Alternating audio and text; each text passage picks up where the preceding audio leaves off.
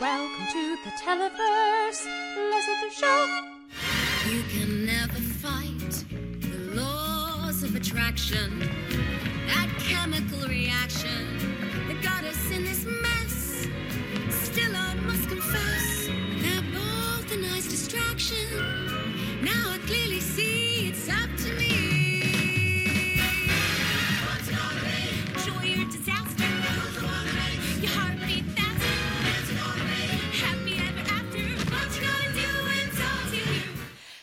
And welcome to the Televerse. This is Kate Kulzick, joined as ever by Noel Kirkpatrick, and we got a little ahead of ourselves, or a little away from ourselves, maybe last week, as we were recording our Smorgasbord G for 2016, talking about the best of 2016 and uh, all the different aspects of television and and our favorite shows that we wanted to make sure to celebrate before we ring in 2017. Uh, so we decided that we needed to split this into two episodes. As much as y'all love the long episodes, we've heard from several listeners that they that they enjoy our, our more long-winded episodes. I don't think anybody wants a four and a half hour long single episode, uh, even for best of the year. So so this week we are back, Noel. We are back with more TV categories with more TV that we love from this year. So let's dive right in with our first of the categories today, and we're going to start things off with characters. Um, so this one, there's so many, so many came to mind. Initially, nothing came to mind, and then it was like I unlocked something, and a whole flood of people came in. Who do you have for best new characters? Um, I see. I didn't see the plural, so I just went with one for each, which is fine. I'm okay, Okay. with that. Um, my I went with Yuri Katsuki from Yuri on Ice, which is not the last time we'll talk about Yuri on Ice. Um, or at least I'll talk about it because I'm still going to need to make you watch it at some point. Um, Yuri's just really great. Um, he manages to the whole show about his journey and finding what love is, including loving himself, is really well realized, and the character is as deeply emotional, but also like kind of silly that I he he very much feels like an anime character, but still feels more realized than a lot of other anime characters can sometimes feel, especially in like a very short thirteen episode sports anime where there's a lot of other characters to kind of serve. Uh, Yuri just comes out really really well, and I just I really adore that guy. Uh, what about you? Who was your best? Or who were your best? Since you had multiples, who was your? I had so many. Yeah. Okay, well, uh, we've got Tulip Okay, from Preacher. sure. Ruth Negga, uh, Darius from Atlanta, Okay. Keith St- uh, Stanfield's the actor, uh, Johan Daveed Diggs on Blackish, Mm-hmm.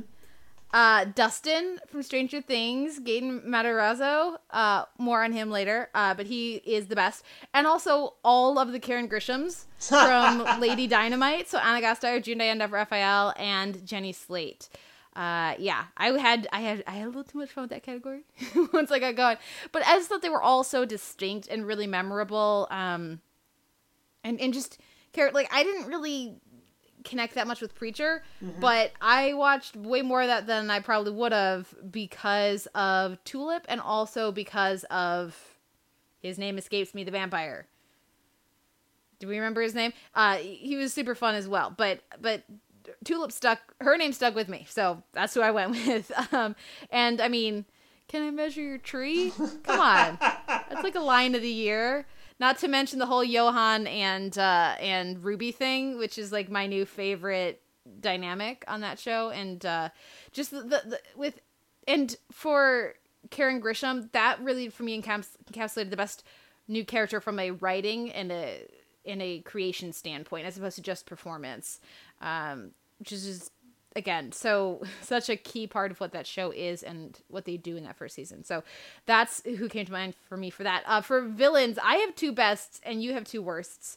Um, my bests are Bill from Gravity Falls, That's right. Good. The last episode aired this year, so I get to count it. You totally get to count. it. That's a good choice too. Voiced by Alex Hirsch, and then I also really liked Whitney Frost from Agent Carter, uh, by played by Wynn Everett, who I thought was just such a, a terrific counterpoint in in this season, and in a different, very different way from what they had in season one, even with uh, Bridget Regan's character. Um, but yeah, I, I just I really uh, enjoyed what she brought to the season. Um, so that's who I had for villains. Now you. You've already told me one of them, which is terrific, and I should have known. But who do you have for your worst villains of the year? All right, so you said this was okay, even though he's not a character. Um, I picked Jason Rothenberg, uh, the EP and creator of the Hundred. yeah, he is definitely a 2016 villain. Yeah. just this is this is this extends like beyond like a critique of the show and more so his response to the reaction to Lex's death of this being just ridiculously tone deaf and generally his reaction to most things. Like I don't believe that showrunners owe us anything but they can be better about responding to criticisms like we talked about with like Tina Fey and Carlock but this is very much like an instance where you could have been a lot better about this and you could have also avoided baiting your audience to do this sort of thing through social media which is something i wasn't aware of prior to everything exploding because i'm really bad at keeping up with tumblr um, but yeah definitely like in terms of like real life production type of stuff just really terrible and to say nothing of the alleged bullying that he engaged in with um, the fellow who played um, Lincoln. Yeah, Ricky Whittle. Yeah, so all of that just like feeds into this as a, a villainous type of thing, which is hyperbolic. I and I even said as such on Twitter when I was engaging because I let it be known that I was doing this, and it's a very hyperbolic choice and polemic, but it also I think has merit in terms of highlighting how important representation is. And when someone goes, "Eh, I'm going to tell the show I'm going to tell," and my show is people can die, it's just like, yeah, that's fine, but you made a really conscious choice that the people who were going to die were all minorities or minority representation folks. And that's not okay. Well, and you also said, "Come to my show. It's different. We value things other than just killing anybody we want." And then said, "No, but I get to kill whoever I want." It's like you don't get to have both. yeah. You don't get to have both. And look no further than his response to all this and Javi Grillo- uh, um, response to all this because he's the guy who wrote the episode. Right. And so he got a lot of shit Yeah. from from fans and and their responses are night and. Like literally, Javi tweeting, "Hi, I'm at this bar in Sydney at a, a convention. If you have anything you want to say, come up to me." Like just like literally welcoming people who have a lot of anger towards him to come and speak their mind to him, theoretically in a hopefully respectful way. But if not, he's like, "Fair enough. Just I can take it." You know, I really these people have lots of money. They're very privileged position in in Hollywood, and maybe not compared to others, but just compared to probably who their average fan is. They do. They can Yeah. take it, or at least Javi can, because there was a maturity difference differential between those two responses that is very stark in, in my opinion. Who is your uh Actual- character? yeah, like character character worst villain. right. So I, I I struggled, like I mentioned, to come up with a villain I really really responded to. Like the closest I could get with George was on George on Poldark, who is just deliciously evil, but he doesn't really stand out as much as I would like. So my worst actual character villain was Vandal Savage from uh, Legends of Tomorrow. Just the worst, dullest possible villain so bad. and just it fit into a really bad plot with their Legends of Tomorrow's first season, which they're maybe potentially overcompensating for, but this season by getting all the really fun villains from hmm. previous shows on. But Vandal's just really aggressively dull, and his modus operandi doesn't really exist beyond oh i need to kill these two over and over again. And it's just like wow that's really boring. And speaking as a comic book fan vandal savage is a really fascinating interesting character who wants to speed up the evolution of the human race to catch up to him but also he wants to rule the world and that doesn't really come through in legends of tomorrow's vandal savage he's just kind of a for me, the closest comparison is very much Arrow's version of Ra's al Ghul, who also did not have an agenda of any sort. And yeah, he's just he's really dreadful. And as much as I liked Casper Crump's look as Vandal Savage, it was also just kind of a flat performance as well that he delivered. Um, so yeah, like really, really terrible villain. I'm just snickering over here because you you were saying that doesn't come through. That doesn't exist. Right, it doesn't exist. character. It can't come through because there's nothing under the surface. All you get is more of the same surface, not even different surface. Yeah, no, that's a terrific pick, and yeah, I'd kind of like scrubbed him from my brain a bit. So As so you should have. good call, good call. Um, now next we have parents. I've got Yeah. some best and some worst. Right. Did you go? Did you do best worst or did you just go? I have best. I have best worst with this one. Um, and I, I, I will go best first. Um, since Okay. at least one of my my best choices is easily on your list, and that's the Wongs. Um, they're just they're fantastic. Um, but also um, Dre and Bow are just also fantastic on Blackish. So Mm-hmm. it's fresh off the. It's the ABC family comedies basically that we love. They have the best parents, Well, and and I went a different way with that because I went for the shiny new ones, and I went Okay. with Maya and Jimmy DiMeo, Minnie who Driver, are and also John just Bowie fantastic, right? from Speechless. Yeah, Yeah. absolutely. So Next, do you have more? No, like I mean, for best, no, it's just like it's the ABC fam. It's the It's all- ABC parents. Is just they're just the best. Um, I also gave some love to Greg uh, from Steven Universe. Tom Scharpling is the voice of that Nice choice. Because because I, I realized I don't think I've ever singled him out, and Yeah. he's like. All He's things really considered, he's really good. Like, yes, he lives in a van and has no money, and his son hey, doesn't actually hey, live he with has him. money now. He has money now. He has money now, Yeah. but like his son doesn't live with him because he can't support him. But but all that considered, he actually does a really good job of parenting Steven. Mm-hmm. Steven should be way more messed up than he is, and that's a lot because of the grounding influence. Uh, of Greg as his most important human connection. Um, also, Sam Fox from Better Things, uh, Pamela Adlon.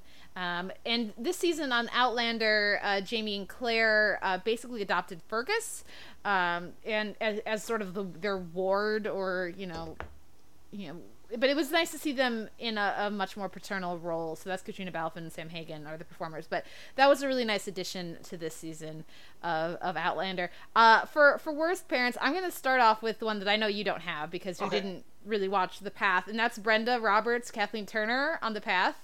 Was she, she's she's horrible. She's a really really bad mom. She's like my son's an alcoholic. I'm gonna make him drink with me. Like Oh, she's really bad. It was a terrific performance from Kathleen Turner. Um, and Uh, no, I had every every parent on the path was actually Oh, my wow. choice. Yeah, no, I every forgot that you had watched all of that. Yeah, I watched all of it.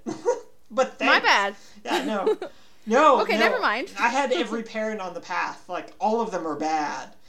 Well, but like I don't know. Isn't uh, Aaron Paul pretty good? Like all these kids, like the, the the walk he does with his son, that's pretty good. There's some good That's- parenting there. That's good, but then they're also like in open warfare with Michelle Monaghan on, across the dinner table over parenting, Oh, which well, is yeah. never really good parenting. Yeah. Um, but yes, yeah. So Kathleen Turner, Michelle Monaghan, Aaron Paul, just terrible parents. Everyone. Okay, I'm sorry. My bad. That's what you were assuming. Um, I also have uh, godmother Olivia Colman from Fleabag. She's Oh, a horrible God. stepmother. It's Um, terrible. And it makes for great TV, but Lady Mae and Bishop James Greenleaf are not good parents. No. You are not. When your kid comes to you and says, My uncle molested me, you believe them, and you don't believe your brother or, you know, brother in law. That's how that works. Anyways, That's good. yeah. That's good. uh, I only have best for kids. Same. Same. There's a lot of great kids, though. So I have we- like do we three just wanna, picks, like- but. Figure it out because it's just like it's Steven. and He's like the It's- best well, kid. Well, obviously Steven. I didn't even put him because that's such a Ah. given. Right, no, I feel like Steven and Steven for both of us, and then like Sue is like a given for me, Sue Heck from the middle. Okay. Um, but for me, and also given, I'm assuming is all the kids on Stranger Things, including the teenagers, who are all like varying degrees of great. and we can dive into them individually in a second. And then, but I also wanted to mention because I actually really loved them, and they delivered just both of the kids delivered really good performances, but they're also just easily the best part of the show in a lot of ways, and that's the kids on the detour. Or just I have them too. yeah, no, see, total overlap. This, yeah, Yeah. yeah, they're just fantastic. They're they're both really really funny, but they also respond so well to the parents and everything that's happening around them that they fit perfectly within the show and they never detract from it, which is always for TV kids the thing that you need to pay attention to. Um, Absolutely. so yeah, those those were my favorites this year. I- I also had Max, Frankie, and Duke Fox from Better Things. So that's Mikey Madison, Hannah Alligood, and Olivia Edward. Mm-hmm. Um, for uh, the detour, that's Delilah and Jared, Ashley Gerasimovich, and Liam Carroll. I, I thought I was being so clever with the detour. Um, Nope, okay. I remember. I remember. And then for Stranger Things, it's Mike Wheeler, Dustin Henderson, Lucas Sinclair, Will Will Byers, and of course Eleven. And the actors are uh, Finn Wolfhard, Gaten Matarazzo, uh, Matarazzo, I should say, um, Caleb McLaughlin, Noah Schnapp, and or Schnapp, and um, uh, Bo- Millie Bobby Brown. And- um, those are the young ones, but then there's also all the teenagers. I didn't right have those, and but, but even the young ones i mean just separated from their work as characters within the show just their presence on like late night tv Oh my god! When they're being interviewed and like uh, they find out that that uh, um, Daniel Radcliffe said that they're amazing and like way better than Yeah. he was, they're they're like, oh my god, it's Harry Potter. you know, like it's yeah amazing. no and like the best jimmy fallon game like Mm-hmm. ever just like uh uh wolfhard going can you read and him going as he just like burns fallon on his own show and he didn't realize he was doing it it was just like kid instinct doing it and then just like he responds and going I just burned Jimmy Fallon. I just burned Jimmy Fallon. And to be fair, it's super easy to burn Jimmy Fallon. I but mean, but still, you know, He it's a lot did it. presence of mind. Yeah, and it's just like they're they're just so great, and I don't want Delivering fame, sack lunches at the Emmys? right. I don't want fame to ruin them. No, no. Hopefully it won't. Won't. Um, okay. Did you have any worst kids? I, I couldn't think of any worse kids this year. Um, no. Yeah, I feel like it's most there. There were a lot of other ones we could have mentioned, like Yeah. the entire ABC lineup. Yeah. But um, uh, yeah, the, there's there's a lot to choose from. So those were those were super fun. Um, on-screen deaths, I have a very big list here, but I'm not going to say them all. I've narrowed it down to three, Okay. and this is best. Did you do worst? Because like worst is too depressing for me, so I Uh, didn't even do it. well, I mean, best on-screen death is just like really difficult to like think about because I ended up thinking about the one that kind of hit hardest. So this like satisfies a couple of other categories later on. Um, but uh, Poussey's death on Orange is the New Black just left me like tattered and in small pieces and yeah, it's just even right now, it's like I'm getting like kind of teared up and emotional talking about it. But that a speaks to my connection to the character, but also speaks to how much of an impact that death had on the show, which I think is the other thing to consider when we're talking like a best on-screen death is how how did that death what ramifications narratively did that death have? And i think that that just had and will continue to have going forward for the show a lot of ramifications. And it just really hit me very hard. And so that was my choice for best. I mean we've already kind of discussed the worst deaths so why don't you tell me some of your best deaths then? Um, well, it will surprise few people. Hodor from Game of Thrones, I thought was really effective. Um, Nina Sergeyevna from The Americans, and also, uh, oh, oh, Leonard Snart, surprisingly effective. On wow Legends that wasn't even on my radar but i'm really impressed by that choice Well, I thought it was like, and again, It's that good, episode, yeah, that yeah. whole episode is like. Legends of Tomorrow. I didn't know you could do that. If Right. you could do that, why did you waste our time with all those other crappy episodes? Because and, and again, I reviewed that episode for the AV Club. I subbed in, and it just happened to be like way. I was like, I'm I'm gonna give an A to Legends of Tomorrow. this is this feels very strange.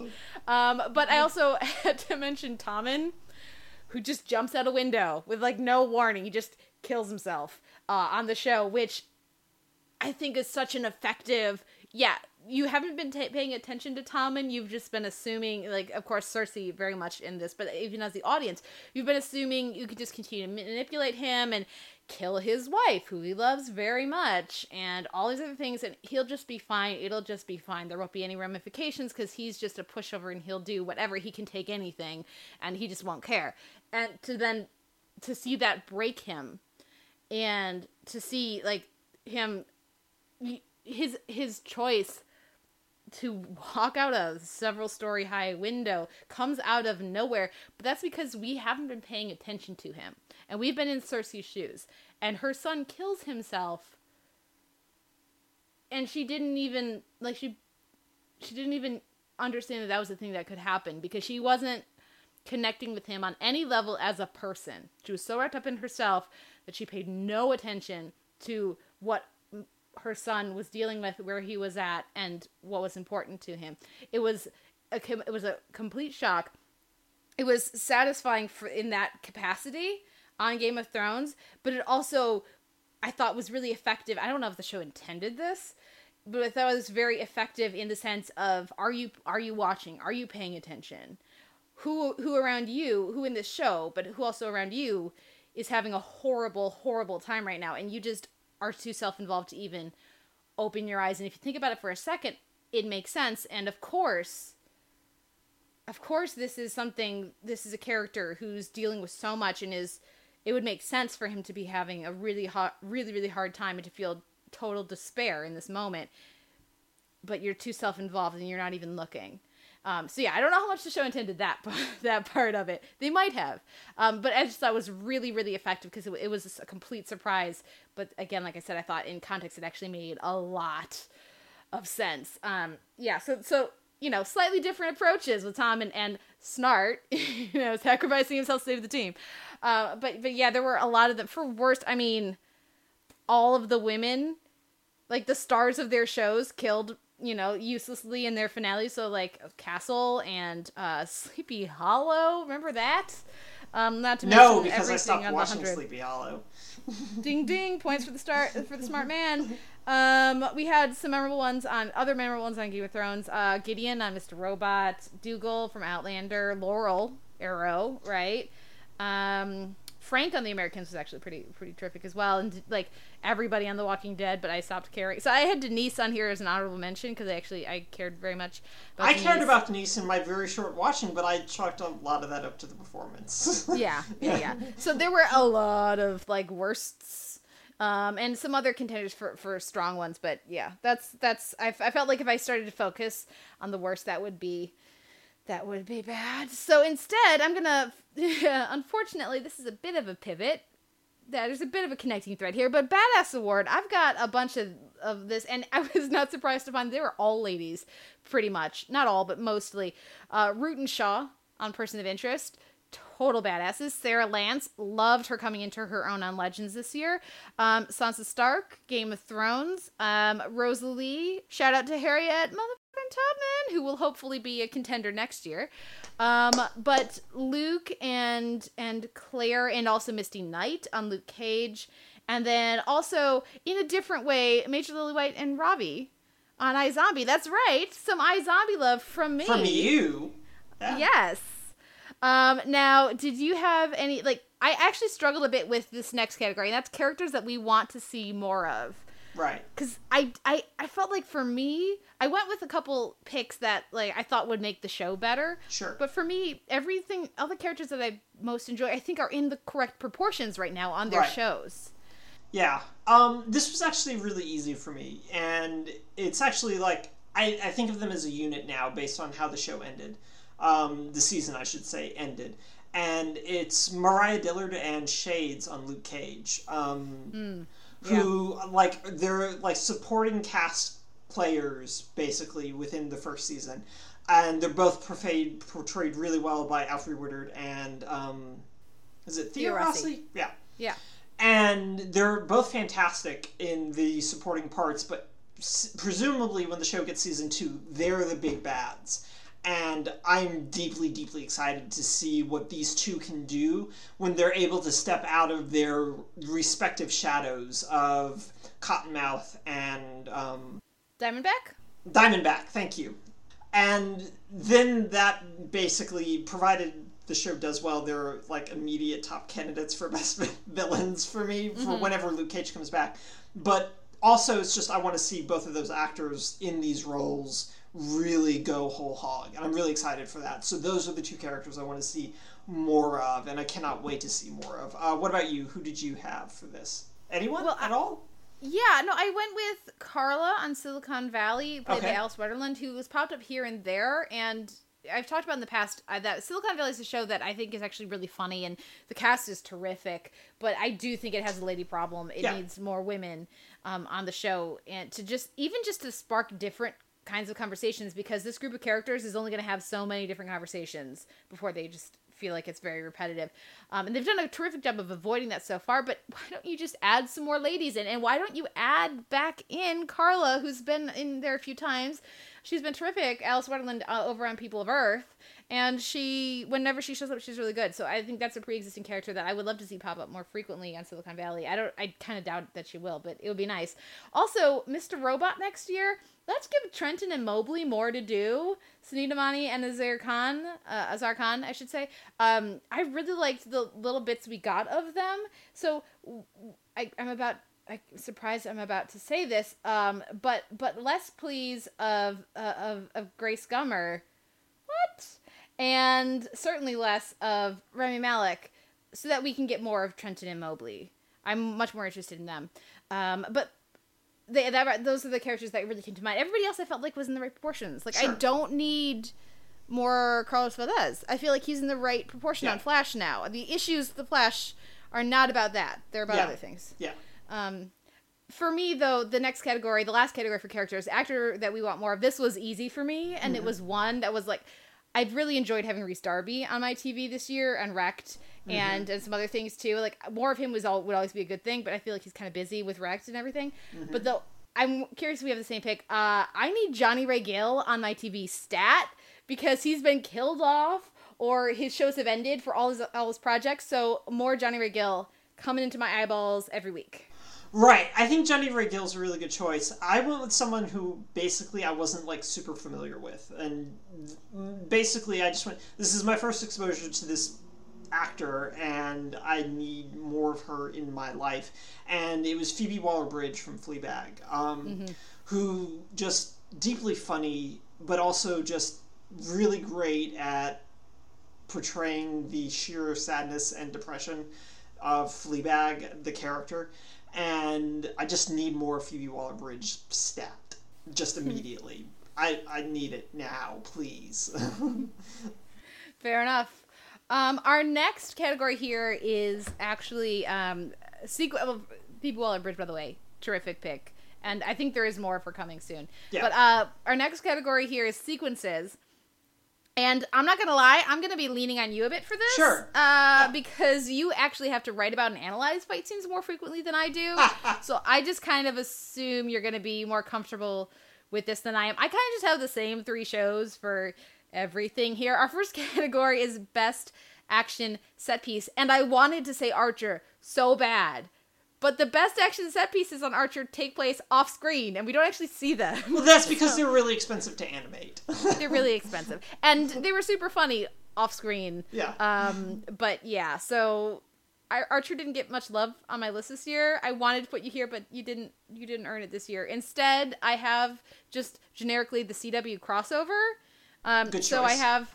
Uh, John Kralt from The Flash, Curtis Braconier, uh, Colin Decker, Eli uh, Zeg- Zagoudakis, uh, JJ Mark uh, Makaro, and James Bamford from Arrow, and JJ Makaro and uh, Dean uh, Co from Legends. I don't know if they actually who all did what. Those are, I believe, the stunt coordinators or fight coordinators. Bamford's the uh, coordinator for um, Arrow, but he also directed uh, the Arrow crossover episode, and he's by far and away their best director. yeah, I also had Game of Thrones. Of course, they had some insane, insane, Yes. insane fights this Yeah. this year, and um, uh, Rowley Irlam is the stunt coordinator over there. Um, so yeah, so those are kind of I just went generically with those. Um, Sure. The big battle set pieces from from Game of Thrones. Do you have more interesting picks than I do? Uh, I don't know that I have more interesting picks for action set piece, but I went with the set piece that I felt like took the show up a notch in narratively speaking. Uh, because, like you mentioned, like I've written a lot about like superhero action shows, and one of the things I hate is just set pieces for the sake of set pieces. Um, Yeah. I'm very much kind of alone in that. Like we go to the point of a set piece in an action show is the set piece itself, but I've always been like, well, no, I'd like for it to be motivated by something. Please, Kay, thank you. And uh, the iZombie finale's set piece of the zombie rager slash zombie invasion slash everything with Max Rager, the elevator, the cages, all of it. It was just really terrific. Um, it all threaded really, really nicely. We finally got a zombie apocalypse sequence on iZombie that was just really kind of violent, kind of gross, and uh, showed all the characters like in their best way. And it also just involved um, the detective like finally finding everything out, and that's that.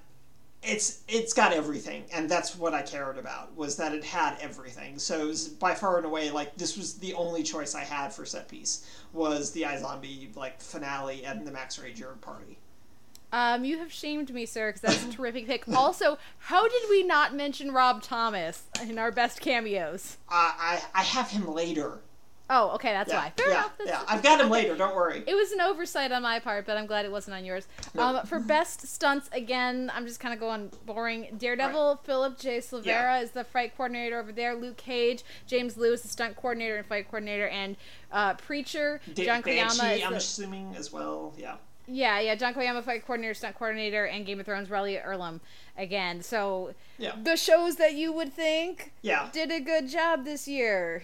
Yeah, I don't really have a stunt coordinator in part because one of the things that kind of uh, stunts in part because I think like Daredevil is like probably doing the best stunt work on television right now that I'm watching. I'm sure that people who watch Banshee would disagree with me, and I would not discount that opinion. I just haven't watched Banshee, so I don't know. Um, but one of the things that like I think detracts from stunts, like especially on the CW shows and specifically on Arrow, is that the stunt doubles are often a little too visible. And There's that. there's there's no way around that because they it's a limited talent pool that they're working with in Vancouver, but it's just it's difficult to hide that, which is why so many stunts take place at night, especially on Arrow, which does a lot of like fight scene stuff at night, so that it's easier to obscure that kind of stuff. But when it's noticeable, you just kind of go, "That's not the that's not it, the hair's not even right." and so that's kind of where I am. But I wouldn't. Dis- Daredevil's stunt work is really good. Luke Cage's stunt work is really phenomenal, and the staging of stunts I think is also really important with Luke Cage because of how they depict his powers. Well, for best fight scene here, um, again, they're the ones that people are going to think of. So the there were actually a number on Game of Thrones that were redonkulous. Um, Battle of the Bastards comes to mind, though other people love that one more than I did. But um, uh, th- there were many options for for Game of Thrones. Um, but also for Daredevil, the the staircase fight, um, uh, which was a bit, ex- you know, a bit you talked about the context in the episode being important to you. That's also important to me. That's also why I tend to not remember these. This is why I like this is a category that it would be really helpful for me. Like I'm gonna remember different speeches. I'm gonna remember different performances. I'm gonna I'm certainly gonna remember music at the end of the year. I'm not gonna remember stunts the same way just because of how I watch things. Um, so I'm sure there were some really effective, really visceral, and really um, just on a character level, even very interesting fights that I'm forgetting. But I remember that Daredevil punched a bunch of people as he walked downstairs, and there was a thing with an elevator that was funny. Um, and that was really technically impressive, even if it wasn't paced that great within the episode. Um, Luke Cage, his assault on the stash house, I thought was was you know phenomenal. really terrific. And then the uh, the hotel room brawl, I think it's uh, I think it was hotel on preacher with the the angel who just kept coming back. Yeah. Um, was had a nice touch of of of it feels so wrong to say whimsy. No, it's a um, very macabre whimsy, whimsy, and I actually have that like somewhere else on my list. But that's a really good choice too. Yeah. Did you have any? I mean, again, I feel bad because these are like the the ones single ones that people remember from these shows, but there's a reason. Sure. No, like I, I, I, again, I like needed character. Like again, character drives everything for me in a lot of ways. And so the fight scene I picked was from Star Wars Rebels and their episode Twilight of the Apprentice, and it's Darth Vader versus Ahsoka, and like That'll do it character wise. Yeah. that that'll do it character wise because it's Ahsoka fighting Anakin and master teacher stuff. I mean, all of it just built in. But it's also just such a.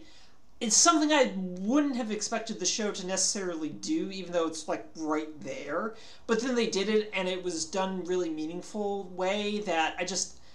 I was very very happy about it, and I was very happy to see it represented because like Clone Wars and for me, Clone Wars ends, not counting the Lost Mission Netflix episodes that aired, uh, very much with Soka just walking away from the Jedi Order and walking away from Anakin and all this sort of stuff, and then coming back and like fighting her own her old master, who's all this stuff, blah blah blah, Star Wars mythology, etc. etc. etc. But it's just deeply meaningful, both on a on a character level that extends beyond Rebels, basically, into Clone Wars and how Rebels is, at least in that season, significantly less so this season, which is why I've very rarely talked about it this year, is that it did a very nice job of providing emotional cleanup and closure from the Clone Wars, but in ways that feel organic to Star Wars Rebels. And that's something that's really insignificant and really important that they've been able to play off of it hasn't served them well, which is why the current season isn't particularly good because ratings apparently for these more mythology type heavy episodes weren't very good, so they've been doing a lot of standalone episodes that are just kind of fine. But this particular fight scene just had character, it had stakes, it had everything. So that was why I immediately gravitated towards it as opposed to any of the other fight scenes that you listed, which are all good. And like the Luke Cage Stash House one is just phenomenally brilliant on any number of aesthetic level, but this is like one that stuck in my head a little bit, so that's why I chose it. Yeah. And it's also very telling, I think, of how we watch our number one show of the year, Steven Universe, which had a number of memorable fight scenes that I didn't even go to that place because Yeah. that's not where I go to. But like the Stevonnie fight with um with um Jasper Yeah. comes to mind and of course Amethyst reaction. There's so much character in that. But it was just a sweet fight. It's just they also tend to be shorter. Yeah. Which is, the- I think, the big thing, yeah. Yeah, because because it's an 11 minute episode, so Right. There's that. No. But there are other. But again, I think it, this more just is more telling of us than maybe Yeah. of the years. I, I, I I think that's very true. Like I thought about um, what call it, uh, the Susan Strong fight um, across basically all of Ooo from the Adventure Mm-hmm. was pretty Time. sweet, yeah. Adventure Time's finale is like a very close runner up. It was, and it meets like character requirements. It's really well animated. It's got a lot of really surprising things within it, including like the return of the Jake suit, which is just I love the Jake suit. But yeah, it's just I kept going back to Ahsoka and Vader fighting, and just went, yeah, that's that's that's the one. That's the one. Fair enough. Well, what about dream sequences? This again was another one I was like, there aren't any, but then I came up with four. well, I'm glad you came up with four. I kind of cheated a little bit, and I totally cheated. Oh, good. So, okay. better. Uh, no, uh, I I needed to find another way to give Limitless love, and so Mm-hmm. I went Sands' comic book origin sequences, which Those are really sweet. which yeah. were fa- fantastic because they had different art styles. They told the story in really impressive ways of Sands' backstory, but in but in ways that never detracted from the episode. Uh, in ways that like regular old flashbacks would have done, but also budget saving ways because you can't do like the complex Sands backstory in actual flashbacks. So they're really, really great, and I think they count as dream sequences because like Brian's imagining them. Um, So I that that was my choice for dream sequences. What were your four choices for dream sequences? Is it the Westworld robot consciousness? No, of course not. No, this is me. My well, my super cheating one, but this seemed like the best place to put it Mm-hmm. was um Issa's like wish fulfillment Oh, good choice. pops in in Insecure. Yeah. And the other like cheat one is Flouise from Bob's Burgers with Kuchi Kopi. Nice. Which is like a whole like dream episode kind of like a plot. But They cut back to the real world every now and then. It, it's that's that's cool. it's several sequences. it's it's a cheat, but I but I mm-hmm. mean Kuchi Kopi. And I only recently saw Crawl Space for the first time. Right, And and- then um, watched it like three times in the course of a week. Isn't it amazing? It's so good. That's a season one episode for those who don't know of Bob's Burgers. Yeah, no, and so, so like that even makes it better in context. Um, but the the actual more you know fantasy or dream sequences uh, was Nina imagining a different end in the Americans, which was really lovely. Um, and then Sam Bee's dream that Hillary won on full frontal, and she's just walking around like it's over, and she's high fiving everyone, and and then she wakes up, and that's so captured how I felt. Um, just her wake up and go, oh no. Um, yeah, that's that. That's pretty much where I was at, and continue to be on many days. Um, so th- those are the ones that I that I went with. I like that Sam Bee choice a lot. I, I kind of forgot about that, but I mean, so much of the election is like weirdly repressed, and I couldn't find a way to work in James. I like how you say weirdly. Yeah, like, it's not for weirdly for, repressed. for self care reasons. Right, for self-care. Yeah. well, uh, that wraps up our our our, our sequences, uh, picks. Um, so we'll take another break, listen to a little bit more music.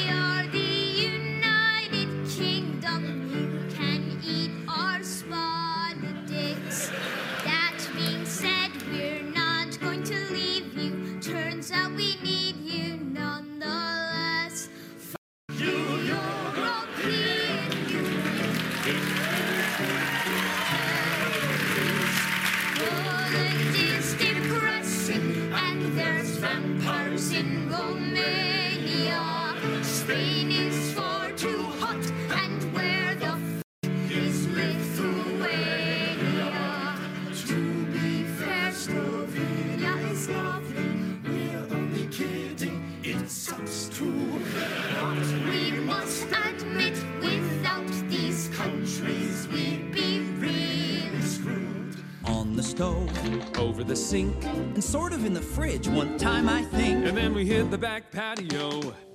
that's where we hit your back patio We tapped that ass all over this house. how many times did we tap that behind Well, let's estimate. on an average day I would have to say mm, five six seven eight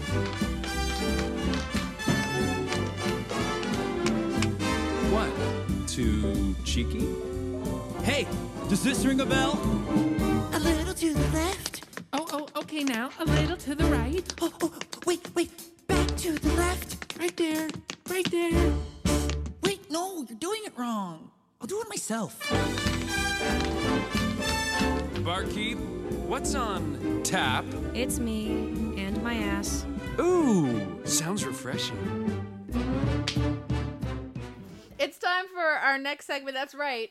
We're still going here at the Televerse. It's time for our best moments of the year. Um, now, this is a category that I either thought of something and I was like, yeah, obviously, or I racked my brain. Was this was this a challenging category for you? Yes, and there are a number of things where I just went, I, I don't have anything. Um, I did not keep as good a track as I should have for some of these. Um, but At next least you year, kept track of anything. You're one up on me on that. What yeah, did next you have, year though. did you have a trippiest scene? Uh, I, I I went with the pizza stress dreams um, from Kiki's Pizza Delivery Service. I Oh. think that's Terrific. That's fabulous. I, I I think that that's just a really great way of making pizza, which is the best thing. um, really associated with stress dreams, and this is coming from someone who has been out of college for a while and st- still had a dream like last night about not being worried about being on time for finals and not being able to find the information on a website. I had a dream about that, Kate. It was prolonged and That terrible. shouldn't happen. I'm sorry. That shouldn't happen. I'm 32. I shouldn't be having dreams about this because I'm not even a grad student anymore. and yet, um, so I think that's just how stress is manifesting itself. Is you're gonna have dreams about that, but having pizza stress dreams, which is what Kiki's dealing with, and not being able to express her emotions and getting bogged down in cheese and pepperoni and all that sort of stuff that we love is like tearing her apart. And I, I just it's very trippy but it's also deeply emotional. And so i really really like that. Mm. what about you? Well, I strongly consider Kuchi Kopi for this, but I instead put it in dream sequences because I think that's delightful. Um, but uh, the one that came to mind for me actually right away was Mr. Robot, and no, not the ALF thing, which I know everybody else loved more than me, but the interview that we had with Portia Doubleday. Um, Oh, that sure. sequence I thought worked really well, and when you stood back from it and analyzed whether it made any sense or served any value, we had trouble with that. But in like the scene itself, it was it was trippy and weird and very well executed. So that's what I had for my pick.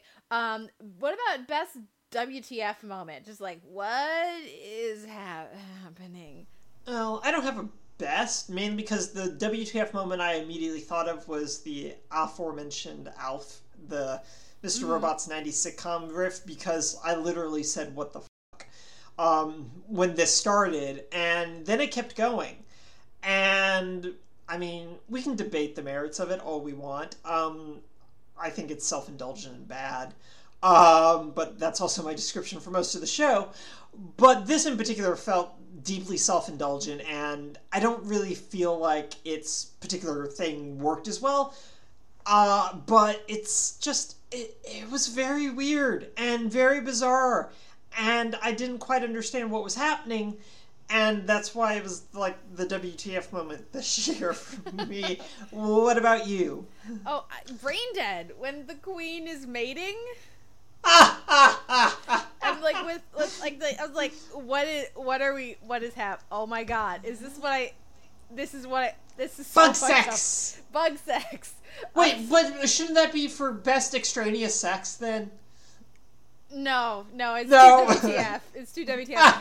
what about gut punch? I just I have two. The first was just all of the deaths, and there were so many. yeah so many. Um, I also had Queen Sugar when the Bordelon family learns their history with the Landry family. That was just like such a visceral one. And then, of course, there's a particular death we will be getting to later that also really struck me. But um, what did you have for, for, for this one?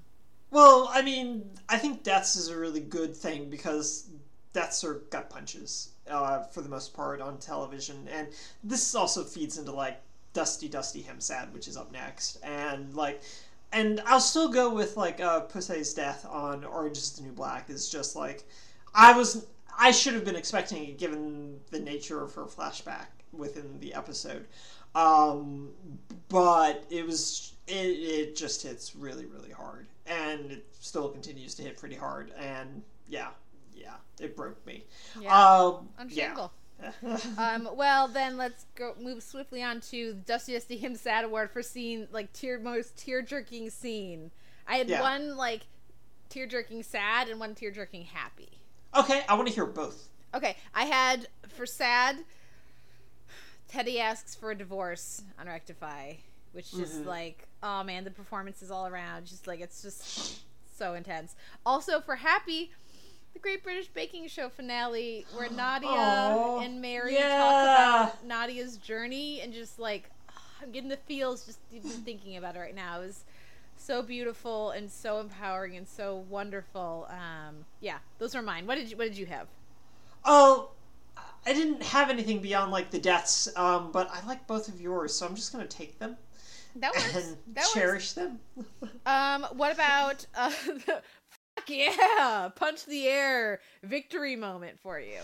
Um, this was actually really easy, and I needed a way to work this one in anyway. Uh, but this is Paris Geller kicking a bathroom door shut and then balancing on one high heel, very narrow high heel, and it's just it's everything that I kind of needed and wanted from this year's encapsulated by a woman going, "No, you're not coming in here," and just even though it's to the women's bathroom, she's just like, "Nope, I need this space right now," and no one else is coming in, and I'm going to do a very dangerous yoga pose to make sure no one gets in. Um, but it's terrific. It's pure Paris, and it's just it's terrific. I, I just loved it. Uh, what about you? Um, I have a few here. I have the Cubs win the World Series. Chicago, man. Ah, it was a beautiful moment, immediately crushed in my memory. But for those few days, it was wonderful. I also have the fury of Mama Greenleaf when she comes to terms with what her her brother did. Oh, it was so satisfying. um, and then also, made you eat your family? Made you eat your family on Game of Thrones when Arya okay. serves up.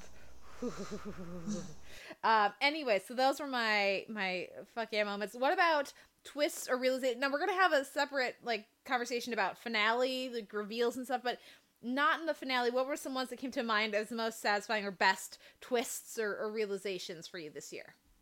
I really couldn't come up with any. Like I struggled to come up with like twists or realizations that really worked for me.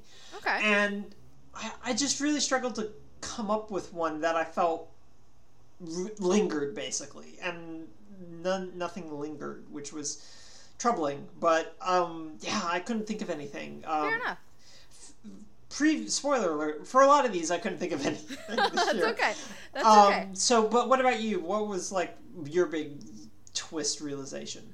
Well, I thought the This Is Us premiere, like the way Mhm. that that was handled, was really effective, and the fact that they didn't spoil it with all of their ads. Tip of the hat to the Sure. promotion department. That doesn't usually happen.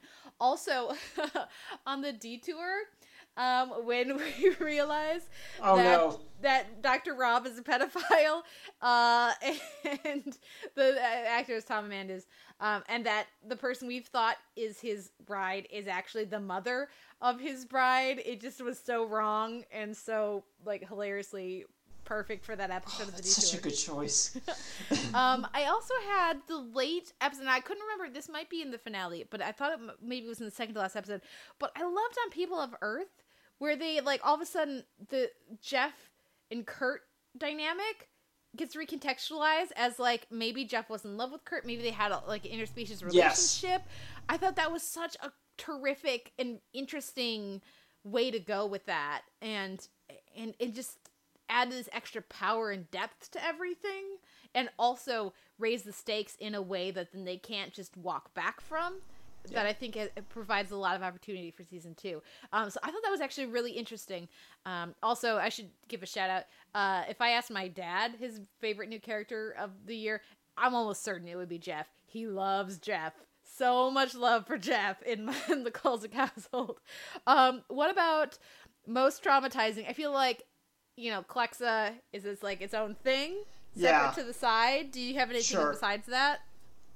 Well, since you went with the Cubs, I'm just gonna go with the steady realization of watching PBS News on election God night, damn it! Yeah. Yep. and I feel like that. I mean, if you can go with the Cubs winning as a sporting event, I'm gonna take a political event and just go watching steadily PBS news anchors go, oh. Oh, and then just like completely collapsing. Um, Watching I feel like MSNBC like hold out desperately, not calling states everyone else is called. Yeah. No, that's that. I, I didn't watch MSNBC at all because I can't deal with graphics overload. But yeah, I, I, I feel like that was by far and away the most traumatizing television experience I had this year was watching election results come in and go, oh, oh, okay, this is what happens. Yep. Um, tied to that, watching the speeches the next day, watching his speech and her speech, and then realizing who our president was going to be. I watched his speech live. That was rough. I watched her speech live. Yeah, Tears same. streaming. Very Yeah. emotional time for me. Um, I also have on a scripted TV level, way less impactful but for me personally, but on scripted TV, Blossom's death on on Lady Dynamite was Oh, really really impactful for me. Um, it's just a dog. So someone who's never had a dog, you know? Right. Um, and the way that was put together, the way it was framed, the way the towel and everything, I thought was really uh, and and knowing, of course, the context where this was based on something that happened with Maria Bamford and her dogs, um, of course, added an extra layer to it. But yeah, that was one that I wanted to mention. Um, I have some really entertaining ones, at least for me, for Schadenfreude, the Schadenfreude Award of moments of Schadenfreude, pleasure and others' pains. This one I had no problem with. Okay, what ca- what did you have? Oh, this was easy. This was watching everyone else realize that Mr. Robot is terrible. and just the collapse of the critical consensus around this show and then everyone going, "Wow, this this isn't good." And I just went, "No shit, it's not good. I told you this last year." But no, suddenly it's all trendy to not think it's good. Way to go, guys. Welcome to the party. Yippee-ki-yay, motherfuckers. and so no, what I I took an immense amount of pleasure in watching people who had like championed and pray overpraised this show last year go, "Oh, this this this has become a self-indulgent mess." And I just went, "Yes." That was the natural end result of that first season, guys. So that was me having a great deal of pleasure in watching other people come to the same conclusion I had a year earlier. So this was also Noel's a smug asshole award. but um, what about you? What did you take ple- whose pain did you take pleasure in this year? the huge ratings dip in the hundred after they killed off Lexa and then Lincoln. That that gave me joy. Um, very selfishly. Uh, Phi Phi when they did the reveal. And she was talking shit about the previously eliminated queens. It's like, oh, camera, light behind the, the mirror, dramatic pose. They just cut back to, and she's like, oh shit. That was a really satisfying moment. Um, it wasn't fair to Phi Phi? Maybe not. Probably not. But it was really satisfying television. Um, and then also I have here, um, I don't know who this is really shut. I guess I'm taking pleasure in their pain, but they were also kind of like fuck it the whole time. The nightly shows last week was some really terrific, fun, just like screw it television. We're like, Yeah. well, um, we're just gonna drink on the air now, um, and play back some of our really terrific ep- uh, like segments that apparently y'all didn't appreciate, but we did, and we're getting paid no matter what. So Half of us already have new jobs, apparently, and Mhm. one of us was on vacation. yeah, yep. Um, so that those that was the other one I had. Um, for me, the quite possibly the least controversial, the easiest choice of any category in this entire podcast is the most striking visual of the year, which I talked about last year. And for me, that is Underground: The Death of Sam. It wasn't even close for me. Did you have some other ones that contended for you? What did you end up going with? Um, well, one of the things, like, Death of Sam was, like, mine as well, but we had referenced this earlier, so it's all the dead angel bodies in that hotel room, Kate.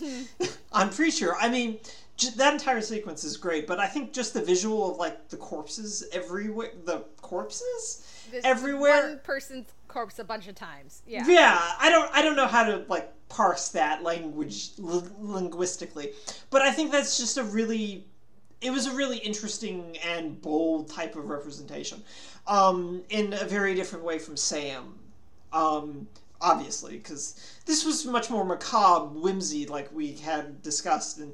Sam is its own very separate thing, but that that that also stood out to me this year. Mhm, fair enough. Um, for best extraneous sex and nudity, now this was uh, these categories were of course very important when we had Penal Screen 15.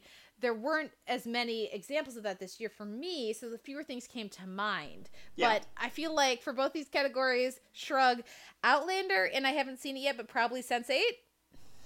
I, I well see that's the thing. It's just like when you say extraneous, I mean something that doesn't feel necessary or relevant. Like and, for the plot, you know. yeah, and or for the show's tone, I guess. And, and and but tone also plays into issues of representation, and so something like Westworld, which isn't something that you and I kept up with, or at least I didn't keep up with, um, that it becomes extraneous when it doesn't necessarily serve a purpose beyond boobs and that's that that's to me is extraneous or it's reductive or repetitive rape nonsense and so that's where I came from. And I, I, I, again, I ran into this last year where I'm just like, I don't watch a lot of stuff with too much sex or nudity, and which maybe I'm a prude. Um, so nothing, nothing again really sprang to mind for me, if only because I'm able to rationalize any sex or nudity I watch. Um, But I guess know, like I think Westworld is a great example of this though because um, I'm not a big fan of the show, but I do really appreciate the way that they shoot nudity on the show when Mhm. the the the robots are not in the world, but when they're being dealt with, it's- cleaned. It's, very, it's not sexual at all, and I Yeah. like and, and just like no, that's naked. It's the difference between nudity and nakedness. Yeah. and I, I really appreciate the the line that, that they draw on the show there. Hmm No, I, I can get behind that based on like the four episodes because there's enough within that first four episodes that I watched that that's represented. Um, and that's a really good point. That's a very good point. Um, what about? Oh man, you know me. I'm such a shipper. I've got so many. I've, I, I I I was able to to pull it down to just four for this one. Um, but how many? What did you have for best shipping? I just had one like, and it's basically everything in Yuri on Ice. Um, but specifically, I went with episode ten, which is the episode where we get a lot of stuff from like Victor's perspective, which we hadn't previously gotten. He's the skater turned coach for Yuri, and so we get him talking a lot about Yuri. Which uh, we previously didn't have. So that was really nice. So we get to see Yuri through his eyes, and that was really cool. But then this is also the episode where they get like engaged and they exchange rings, and that was just really great. But then there's the stinger of the episode where it turns out that they had met before at a previous event, but Yuri was so nervous um, about meeting all these skaters and everything is that he just got super drunk. And when he got super drunk, he started like basically forcing everyone into like dance parties and dance offs and a random pole dancing thing at a banquet. I don't it doesn't matter. But the thing is is like this was Victor's first time meeting Yuri. And it just recontextualizes everything. And so it's just this big moment in this central relationship of the show where everything just kind of shifts a little bit from I saw this guy doing my routine on YouTube and went, I'm going to be his coach to I saw this guy dancing and I kind of fell in love with him, but I didn't connect with him until this moment. And it's just like, oh, this is really good. This is, oh, this is really good. And so, specifically episode 10, but basically anything that happens between Yuri and Victor throughout the first season is just pure shipping gold. Um, so that's that. That was my big. That was my big shipper show this year. Uh, what about you? What were your like shipping moments this year? Looking the movie, just everyone, Ah, just everyone. It's Yeah. so good. Like, yeah, so good. Eventually, you'll see it, and and you'll be like, "Oh, I see what you're talking about." I'll be like, "I know, just the feels, all of the feels." The way that the movie explores and uh, w- the people who have gotten together and the people who haven't, and ha- has question people ask like, "How come we never hooked up?" Which it's a group of gay men. So that like that is a much more common part of uh, like a social interaction and like it doesn't have the stigma that you would have with different uh, makeups of, of groups of friends. Um and, and like the, the the little conversations that we get like th- there's this one that six you know comes to mind particularly that's just really beautiful and wonderful and like the lack of it's like judgment and like it feels so natural and just like a, yeah why didn't we? And they talk about it and it's just it, without lots of drama of angst of what of what could have been or these other feelings. It's just like this really beautiful open conversation where I'm like, how am I suddenly shipping these two? No, you don't ship those two. You ship these two. Stop it, Kate. Stop it. Um, it was just beautiful. So so just all of everything with you know shipping wise with looking terrific. Also, uh, hello, crazy ex girlfriend Daryl and my Josh. Obviously Yeah. Yeah. obviously. Um, uh, I was very surprised to find myself shipping Abbi and Trey on Broad City. I was like, "What is happening?" Yes, that is end of that the is a very good choice. Yeah, and then also uh, I said London Spy, Daniel and Alex because you needed to connect with that relationship in that first episode. And if you didn't, the entire show was not going to have the impact on you that they needed it to have. So for me, it worked. And uh, and so efficiently and so quickly based on the performances. So I also wanted to give them a little bit of love, but mainly Crazy Ex Girlfriend, Josh. Um, now for most chemistry, I didn't even have any least chemistries. Like I'm sure they. Oh, I did. Okay, I I, look forward to your picks. Um, I guess Kara and James on Supergirl, but because they were pushing it so hard, but you know, Yeah. whatever. Uh, For most chemistry, I I just went for the most part, with one exception, I went friend chemistry. Yes, I, I mine was a friend chemistry one as well. What did you go with? I went with Mackenzie Davis and Kerry Bishé on *Halt and Catch Fire*. Like, mommy and mommy are fighting, and I'm not okay with this, and it's because of the fact that those two actresses have an immense amount of chemistry with one another. Mm-hmm. And I mean, a lot of it's just written into the script in terms of like the plotting and everything. But even when they're separated from one another, like towards the end of the season, where you can feel like the broken friendship, longing type stuff through their performance, but also as an audience member because we just want them back together so Yeah. that those sparks are flying again. And so that it was hands like I had no other choice but the two of them for this. Uh, what about you? Well, the first one I have here uh, really surprised me, and that was Supergirl. Kara and Clark. I loved them together so much, and I didn't expect to. So that was Yeah, really same. Pleasant surprise. Uh, Agent Carter, Peggy, and Jarvis are not allowed to fight. Certainly not in the desert, ever.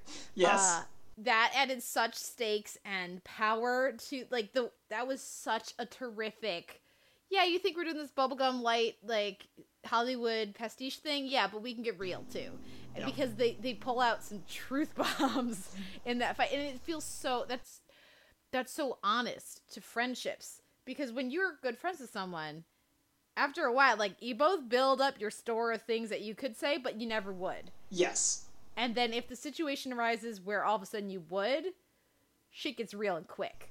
Um, Yeah. So so I thought that was a really terrific scene and just really emphasized the strength of that connection.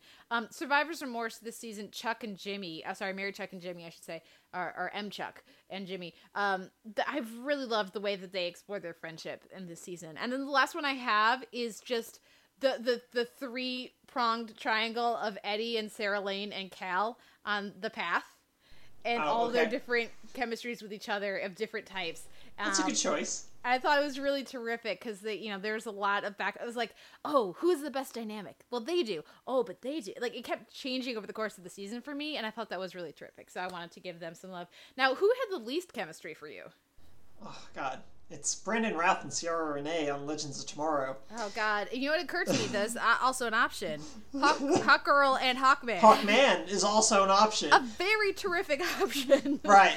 But I also feel like that that particular one feeds in a lot to the fact that she doesn't really understand her past lives very well. And why would she be attracted to this total stranger? But then by the end, they're supposed to be, but it doesn't make any sense. But none of this made any sense. Um, so, but like Routh and Renee just have zero chemistry with one another. And even more so than like the forcing of like James and Kara on Supergirl, like this was like prolonged in terms of they're actually in a relationship, sort of.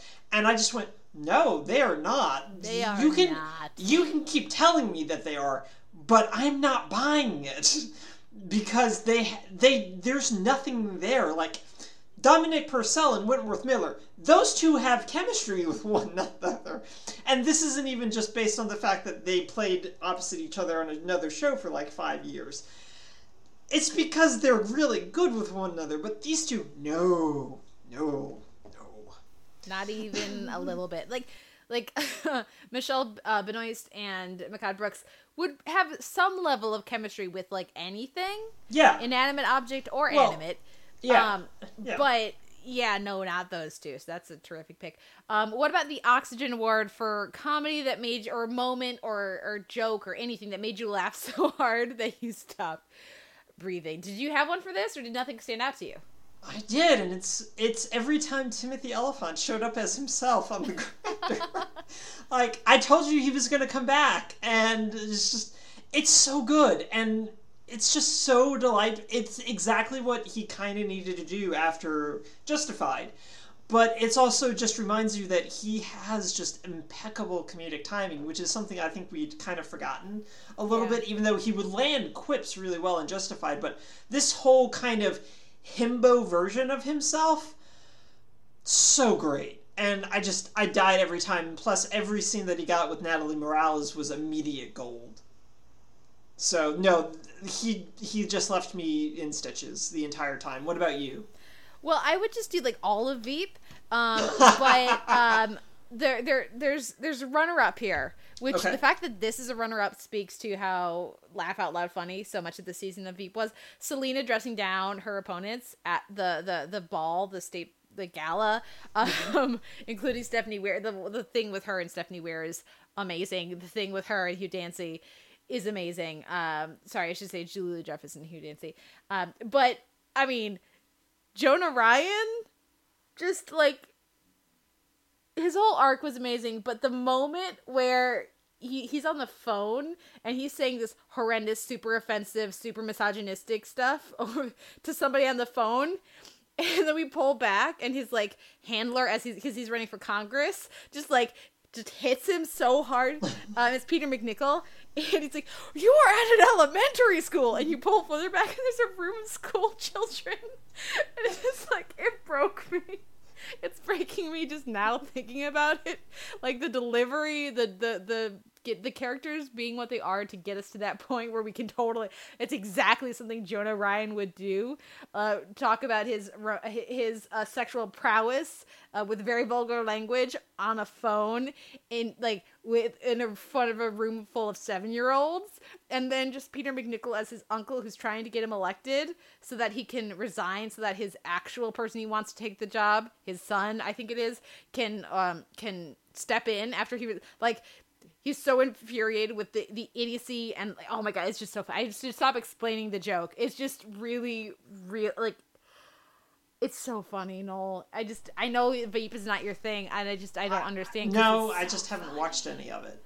oh my god it's so funny find a library find a library It's on Prime. I just don't haven't made the time. Oh my god, so good. okay, Oxygen Award for moment so dramatic you couldn't breathe. Pick pick anything from Underground this year. Um, That's pick, very true. Pick pick the children's episode. Um, pick Sam. I mean, just How pick- about when they're in the upside down and like you're just like waiting if they're gonna like come back? That was also for Stranger Things. That was really effective for me. Not for you. No, I mean, I figured that they would come back, so Mm-hmm. I wasn't like on the edge of my seat type of thing. But yeah, no, uh, anything from Underground, big moment from Underground. I'm, I kind of forgot to breathe, but also stuff like from *Halt and Catch Fire*. Um, again, anything between what was happening between Cameron and Donna when The mommy vote? and mom. Right, the vote exactly. Like the vote, just like I, I, I mean, it really could have gone either way, and I would have understood narratively why it went that way. But the fact that I was just like, need to breathe, Yeah. is speaks to where I was with the show. Um, mine is Martha leaving on the Americans. The the Metro Okay, yeah. Field Five Statue of Liberty disappears is the episode. Oh, just like so like years and years of build up and so beautifully done and so fraught but and so just like so perfectly handled Oh, I love you, the Americans. Um, most ridiculous moment for me is something that's already been mentioned, and it's David S. Pumpkins, specifically his suit. Also, Leslie Jones with a chainsaw. I'm crazy for David S. Pumpkin. And the mu- like the music, you know, like yeah. So the most ridiculous is the suit and the music, or the music, or Leslie Jones with that chainsaw bouncing to the music. What about you? Did you have anything for this? I have two, and I have like a negative ridiculous and a positive ridiculous, um, which is different from comedic and dramatic. I realize, but um, the my positive ridiculous is uh, Melissa Benoist's face upon getting ice cream from the Flash. It's so beautiful. It's it's it's so beautiful and it's so just ridiculous at the same time. It's just like she's so happy about ice cream. And I I mean, we all know Kara loves to eat, but the fact that she's so excited that ice cream was delivered to her in a split second, I just I, I can't get over that. Like it's everything I need. Um on the flip side of that, but also from Saturday Night Live, is their um, is there Hillary is Kate McKinnon is Hillary Clinton singing Hallelujah? I understand that this is supposed to be kind of a grieving type of moment, but it felt really unearned for me as a show that had been really again from this is very much a piece of NBC in general, but the fact that you guys had Trump on your thing back and it's as a host and I just go no, you don't get to be sad about this now. You you you promoted him when he was running for president. You can make you can have Lin Manuel Miranda rap about it, and you can get Alec Baldwin to play a very negative satirical portrayal of him, but you don't get to eat your cake and have you don't get to have your cake and eat it too in this particular moment, guys. Like you gave him a platform. You can be sad about it, but you, you still did it. And so it just it, it felt like a very emotionally hollow moment in what they I think they thought was a very real moment, and I just went, no, no, Mm-hmm. no. Yeah. It it worked for me. Yeah. It also to me it also felt like an apology um, Mhm. from the show. So that that did a lot for me. But I know a lot of people who feel exactly how you do. Um, so I think that that you know I I wouldn't make that pick, but I completely understand where you're coming from.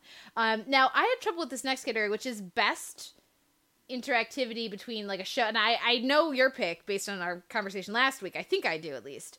Um I went Wynonna Earp question mark because I the thing is I wasn't following the interactions, but it seemed like it was a really positive relationship between the showrunners and the the the, the fans with that one. Yeah. Um, but I, I didn't have one that really like there was no like Bryan Fuller constantly live tweeting, you know, right. Hannibal. the the Hannibal's writing room and Fuller aren't around anymore for us to be like, look, this is how you do interact with your audience, everyone. Yeah. Um, no, like I, I struggled with this one too, but then I remembered like Kyler Lee's response to Sanders. Yeah, that was really terrific.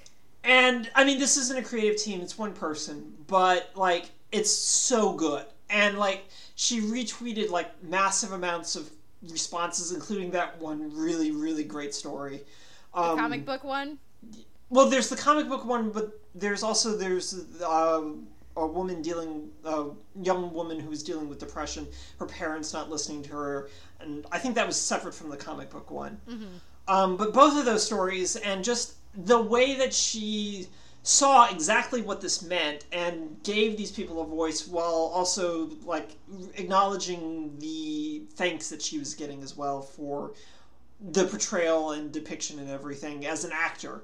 Uh, it's just it's really really good and it was it gave a lot of voice and but it also showed like graciousness by giving these people a voice and I it's just it's it was really good it was very really very good Yeah, no, that's a terrific choice. I thought that didn't Yuri on Ice have a bunch of this or something? Am I misremembering? I mean there's there's so much the show itself is basically built for fan art Okay, okay. I think I was but- thinking like of social media stuff, not necessarily of the creators. So maybe yeah and that's I don't have an answer for that from a creator standpoint so Okay. Well, and obviously, I don't think we even need to talk about it.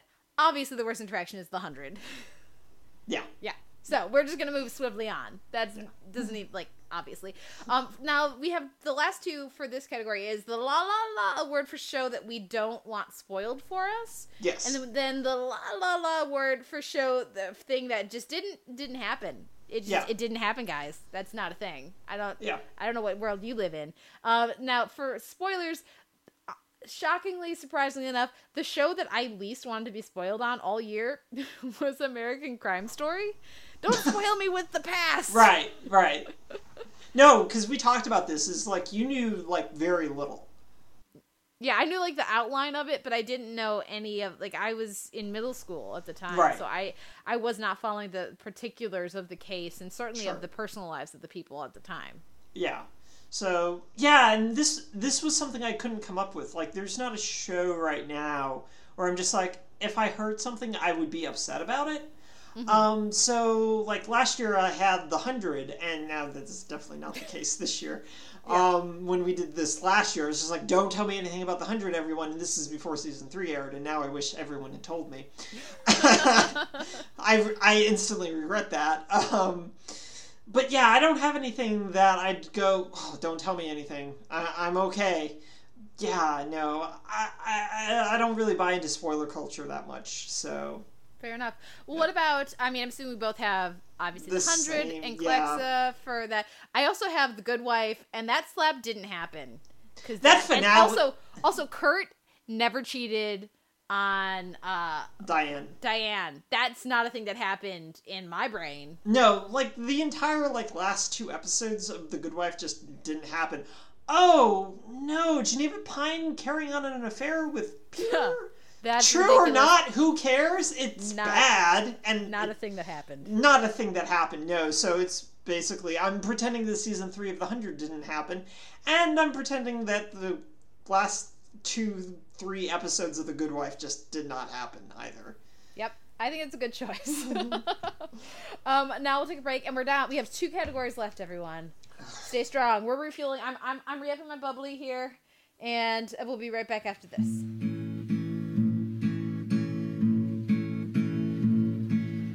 Edelweiss,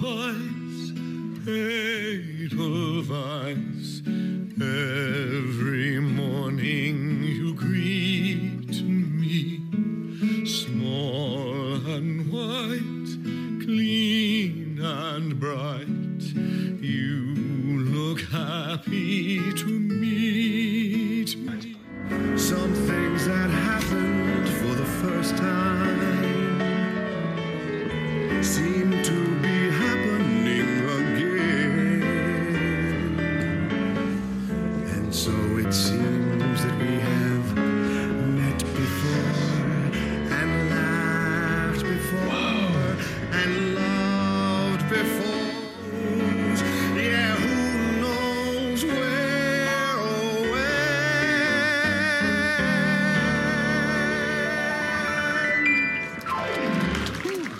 got the right to choose it, and there ain't no way we'll lose it. This is our life, this is our song. We'll fight the powers that be, just don't pick our destiny. We're not gonna take it anymore. That's all I know. Now we we're in the we're com- we're closing out here. We got two more categories. The first one here is our award for series and season, like this season of TV or this this show overall. So like overall kind of construction and I mean all of that. So we're gonna start out with Noel. What was your pick for? And I had trouble with this one this year. I'll be honest with show that had a spectacular slow build. Like it just got better and better and better to the to the finale. Oh no, this was actually super easy. This was *Halt and Catch Fire* this year. Oh, okay. Um, just the steady escalation and well, escalation degradation of uh, Carrie, um, Carrie, of Cameron and Donna's relationship, and as friends and as business partners, just and but then the result being the '90s skip ahead. Um, I thought it was just it all built really, really well and the show didn't rush anything in particular. And I say this as someone who hates time skips now, but I felt like *Halt and Catch Fire's time skip served its narrative better than if we had like gone through that sequence of events with them. Uh, so that had just a terrific slow build for me. Uh, what did you have? Um, I actually I I don't know if this is quite slow build so much as season structuring or maybe editing, but Great British Baking Show, like Nadiya's story through the season. Is very good. Yeah, I mean, obviously it's reality, but the editors know what they're doing too. Um, when they're putting it all together, they they've seen other episodes besides the one that they're doing when they're do, when they're pacing it all out. And I thought the the way that, that was handled and just the fact of it being reality as well, it just ended up being really nicely paced out. So way to go, Nadiya, having your self actualization and everything in a very convenient way for the editors. So I wanted to mention that. Um, what about a spectacular burnout for you? Yeah, this was Scandal again. Like, Scandal, man, Scandal. Um, the first half that aired last year was really great, in part because they gave Olivia and Fitz everything they wanted, and it turned out that everything they wanted sucked. Um, at, le- at least so far as Olivia was concerned, because Olivia had to be First Lady, and the First Lady only has so much power, and Olivia Pope doing tours of the White House at Christmas? No, that is that is not what Olivia Pope does. And so that that that was all really good. And then they shifted gears into an election. Things got really muddied. Cyrus is like a VP pick, and it, it, it's just it's not interesting. And they went back to a lot of like the um, stuff with Eli, and yeah, it just it didn't it none of it was good. Basically, like it's I'm like, where's Mellie drinking hooch, and then we can talk. But until then, I'm I, I, I'm I'm tapping out right now. Um, but it was just after coming off of a not a good season for them to come back so strong in the beginning of th- their most recent season and then just sputter out. Um, also with a very thinly veiled Trump through Hollis Doyle, um, just none of it really stuck in any really compelling way. So they had a really spectacular burnout this year. Uh, did you have one for this? Well, I I have um, I, I we're gonna talk about this later, so I'll keep it brief here. But um, Angie Sure. Tribeca Oh, good choice. for season two, it's like I just cared Yeah. less and less about it the longer season two went. So Yeah. Sorry, Angie. I really did love the, especially season one, the like the who's gonna burn themselves, you know, or stub Yeah. their toe, like was so wonderful. Yeah. But yeah, no, that didn't work. And that was also a not effective season long, like worst season long mystery. Was our next next category? I had that as well as Vandal Savage and the Hawks. I don't, I just don't, I don't care. But I didn't really have a good season long, like Stranger Things. Yeah, but it didn't really feel like it was building. It felt like it was a start of season, and then Yeah. you know, I don't know. Did you have anything for this? No, I actually struggled with like finales this year in terms of having something that I felt really resonated. Um, and nothing really strung. I could think of like finales I didn't particularly like, like um, the Flash's like finales um, were were not good. Um, It's another fast running dude. well, this gets to something a little bit later, but it's just there just wasn't a finale that I felt like really kind of stuck in a way that made me reevaluate the show or th- change the way I think about the show. And I think a lot of this also just comes from the fact that so many of the shows were like short run things that I really liked. Um, so like Fleabag or um, or One Mississippi were fine finale type of episodes, but also like it felt contained. And I think because of the serialized nature and continuous nature of television, like I need something serialized that makes me rethink the show in some way. And I couldn't think of anything off the top of my head or like over the course of the past week that went, oh yeah, that. Mm-hmm. Nothing really registered. well, I Not to say that there weren't good finales, but they're like the only thing in terms of best finale payoff, and I think we can kind of agree was motherfucking action hero Harriet Tubman reaching out so her hand. yeah, which is why we keep mentioning her, even though she had like uh, one second of dialogue. Um, Doesn't matter. Doesn't We're- matter. We're, very excited Very about that because it happened off screen. yeah. Um, I also had here one that I actually I thought worked really well was um, on Jane the Virgin, Petra being petrified. I thought actually Good. was like that worked out and like the reveal of that having happened already. I thought was really good, and it's not a like all time great finale, but I actually thought that Lost Girl for the most part stuck the landing, and the way that it like went out was very fitting for the show and and and you know like I, sometimes uh, mythology heavy shows especially when you have questions of cast availability um, don't always necessarily recapture their strengths in their finale but i thought that lost girl did a good job of that. But i mean worst finale payoffs i mean like good wife obviously. Yeah. um like uh, we're gonna talk more about that so i'll just leave it there. But also uh west the westworld reveal that the man in black is jimmi simpson's character. It i mean it, it was good and all except that everybody had figured it out forever ago and they still kind of played it like it was a reveal. Um it's good that they could it made sense.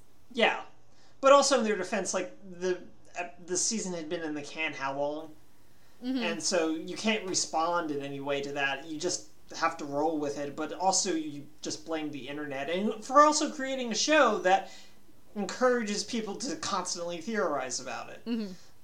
Uh, lest we forget, by the way, Heroes Reborn had its finale this year. And Well, it, and you- it horrible.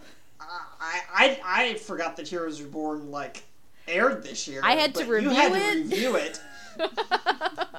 so nothing will make that seared to your memory quite like having to review it.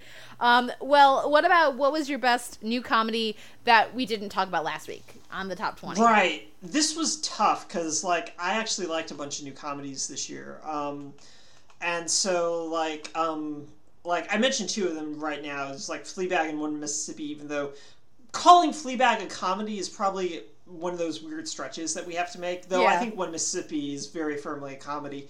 But um, the other one that I immediately went to was Sweet Vicious, which again is another stretch as a comedy.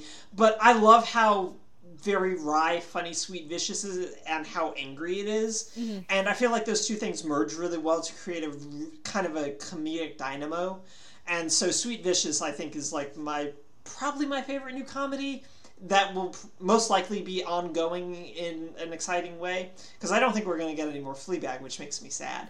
But well, but Sweet Vicious, I really liked. What about you? What stood out to you that we didn't discuss last week? Well, you discussed them, but I didn't. Yeah. um, that's the Good Place and People of Earth.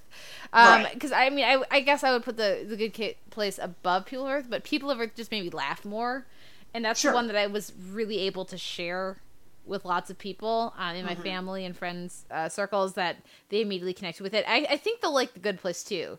Should I wrangle my family to be in front of a TV and make them watch? Um, but um, just for like straight out belly laughs immediately, people of Earth for with like because um, being able to share again that I had that experience at Comic Con, and I also I felt a little validated when I sat down with my dad and we were looking for something to watch, and he hadn't heard anything about it, and immediately he had the same response to it, um, and my and my sister the same thing, and like so what, when I sat down with different people to watch People of Earth um, in the past, you know, however many months, couple months, um, they've all had that same kind of response. So I felt a little bit better about sort of its soft landing after people seeing lots of trailers.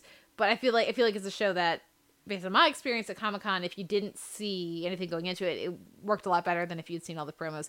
And then to see that reflected, at least in people who are, I guess, are very similar to me because they're my family and friends, made me feel not quite so alone. But yeah, also the Good Place is terrific. Um, and and a great a great addition to the TV this year. Only ten episodes. I look forward to seeing what they do next year.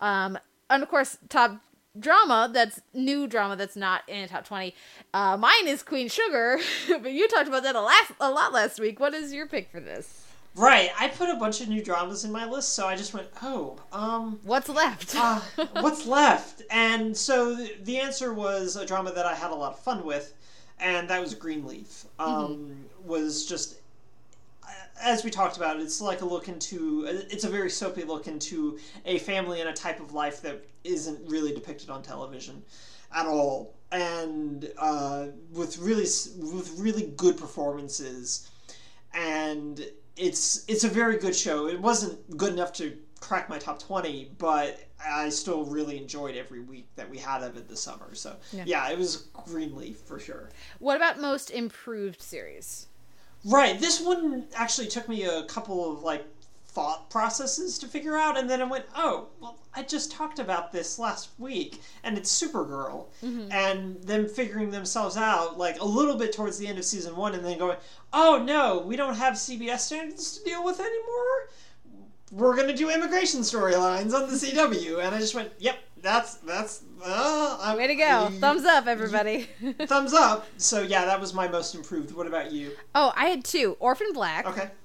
because Okay. it like bounced back in a big way by re-embracing all of its strengths this year uh, Okay. after the unfortunate el- so like just a scattered season last Mhm. year um and then Galavant which i Okay. you know i like way more than you do but i like the first season but i thought the second season structuring of having um Tim Omundson's uh, king richard be like the buddy cop like like, like Mhm. pairing with Galavant worked so well this year. I thought they really upped their game. And, and let's be honest, they shouldn't have gotten a second season in the first place.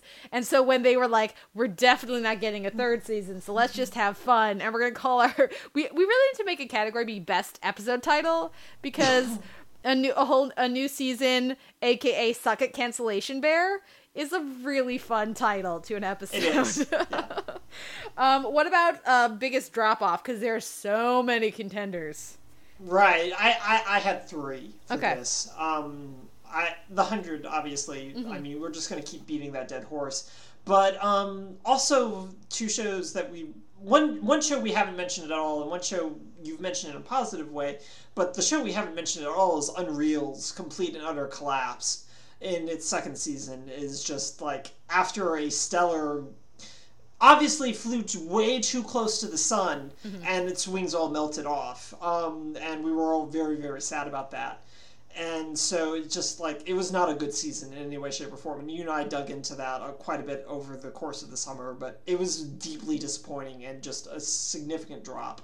And then the other one i had was inside amy schumer which i felt like turned in a really bad season this year and you and i had discussed this a little bit as well but like schumer's apparent unawareness of the fact that it became deeply celebrity life focused. And when she like tweeted at Emily um, about her reviews over at the AV, at the uh, AV Club and just like, but no, you you it was your entire season, and it wasn't particularly funny or insightful, and it was just an excuse for you to hang out again with Lin Manuel Miranda. Congratulations.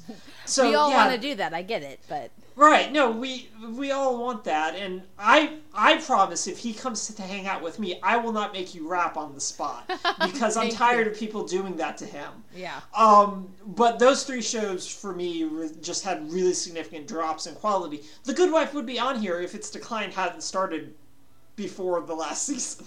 Yeah, I do have the good wife because even for for me, even given that, it was still rather precipitous. But um, I had Inside the Machine and Unreal uh, as well, and to Tribeca, which I feel like now I'm being too harsh on it. Um, yeah, because there were much worse there shows. were much there were much worse shows. It just you know my my after the first season, especially binging it so quickly. Yeah. My ex, I was like, oh, and now it'll make the leap in the second season, and then it didn't do that. But hopefully, it'll do that in the third. I also I liked the first season much more than you did, so for me, Mr. Robot was a big step back. Um, but I know that you didn't like the first season, so I'm not surprised it's not on your list. What about shows that are too underrated, in your opinion? Well, I mean, we talked about this last week, but f- fuck it. Why, why, why don't people love Steven Universe, Kate? Why are we the only ones who love Steven Universe? I don't understand. We got a we got a list from one of our listeners of, of their favorite sh- of their top shows, and they had they also had Steven Universe at like number fifteen. So they watch it, right. but they're like, eh, fifteen, and that's yeah. I'm I'm glad that they at least they watch it. At least they watch it. But yeah, yeah. So, but no, it's it's deeply underrated, and, and this was not my choice for why. Seriously, why aren't you watching? it, Even though it really could have been. Yeah. But But I know why I- people aren't watching Steven Universe. Right, I know why people aren't watching Steven Universe, so that's not really a concern of mine. It's just why aren't you people putting enough emphasis on it when you're making end of year lists? Mm-hmm. Everyone else but me and Kate. Yeah.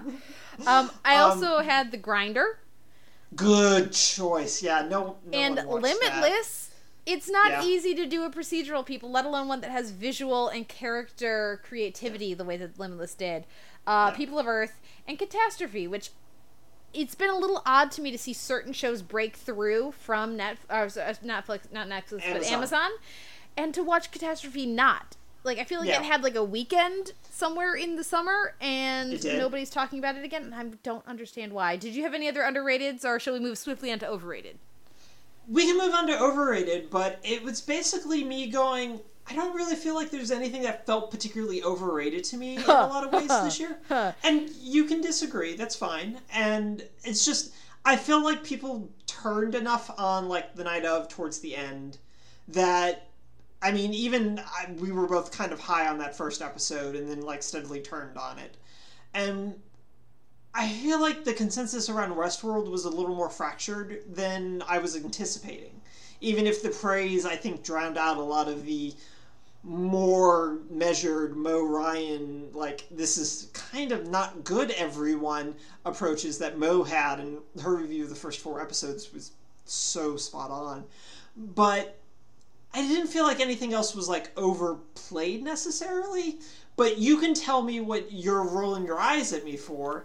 And Uh, what was- Sherlock, The Abominable Bride won an Oh. Emmy for Best TV Movie. That's some bullshit right there. I didn't watch it, so It was bad. and- I was. Oh man, Well, you, you know my underst- thing with Moffat though. Right, but you also have to understand, like, I quit Sherlock, and I think it's an overrated piece of shit anyway, so. I forgot that that aired this year. Yeah, that aired this year. That was the thing that happened. What about okay? So let's move on to more positive things. Seriously, guys, why aren't you watching? Sweet Vicious. Um, recent, but you you really should be watching Sweet Vicious. Um, it's fantastic. It's really, it, it's new. Like we, you and I haven't had enough time to discuss it, um, which is the reason I'm like highlighting it here. Whereas I I don't understand why none of you were watching Queen Sugar either, but or Underground for that matter. But we talked about those like week in and week out. We haven't really discussed Sweet Vicious, and I, I think more people should be watching Sweet Vicious and get over the fact that it's on MTV. Um, if that was your big barrier, was that it's on MTV, that's not really a reason. Um, because faking it is a thing that existed. Um, so what about you? What? Why? Seriously, guys, why aren't you watching Pitch. Why did people not watch Pitch? Lady Pitcher in the MLB? I, I don't know. Like, because like when I look at my list of my top twenty, my top thirty, my top fifty, like the different like was I most of the shows that people don't watch that I really like, I know why they don't watch it. Yeah. I think they're wrong, but I know why. I Mhm. don't know why Pitch, like why was This Is Us so successful and found an audience, but Pitch didn't. I don't get that. I th- I don't want to like justify people not watching it because I'm like four or five behind on Pitch and I Mhm. haven't caught up yet. But I I like Pitch. I really I enjoy the performances and what it's doing. Mhm. But I think the combination of there's a weird sense of where's the audience for this in that well we have a sports show but it's about a lady pitcher. Uh what but but sports but but lady pitcher and the weird schizophrenia of finding an audience that is into both of those things. I don't understand intersectionality. Oh no! right, exactly. Is is from like we don't know how to market this basically.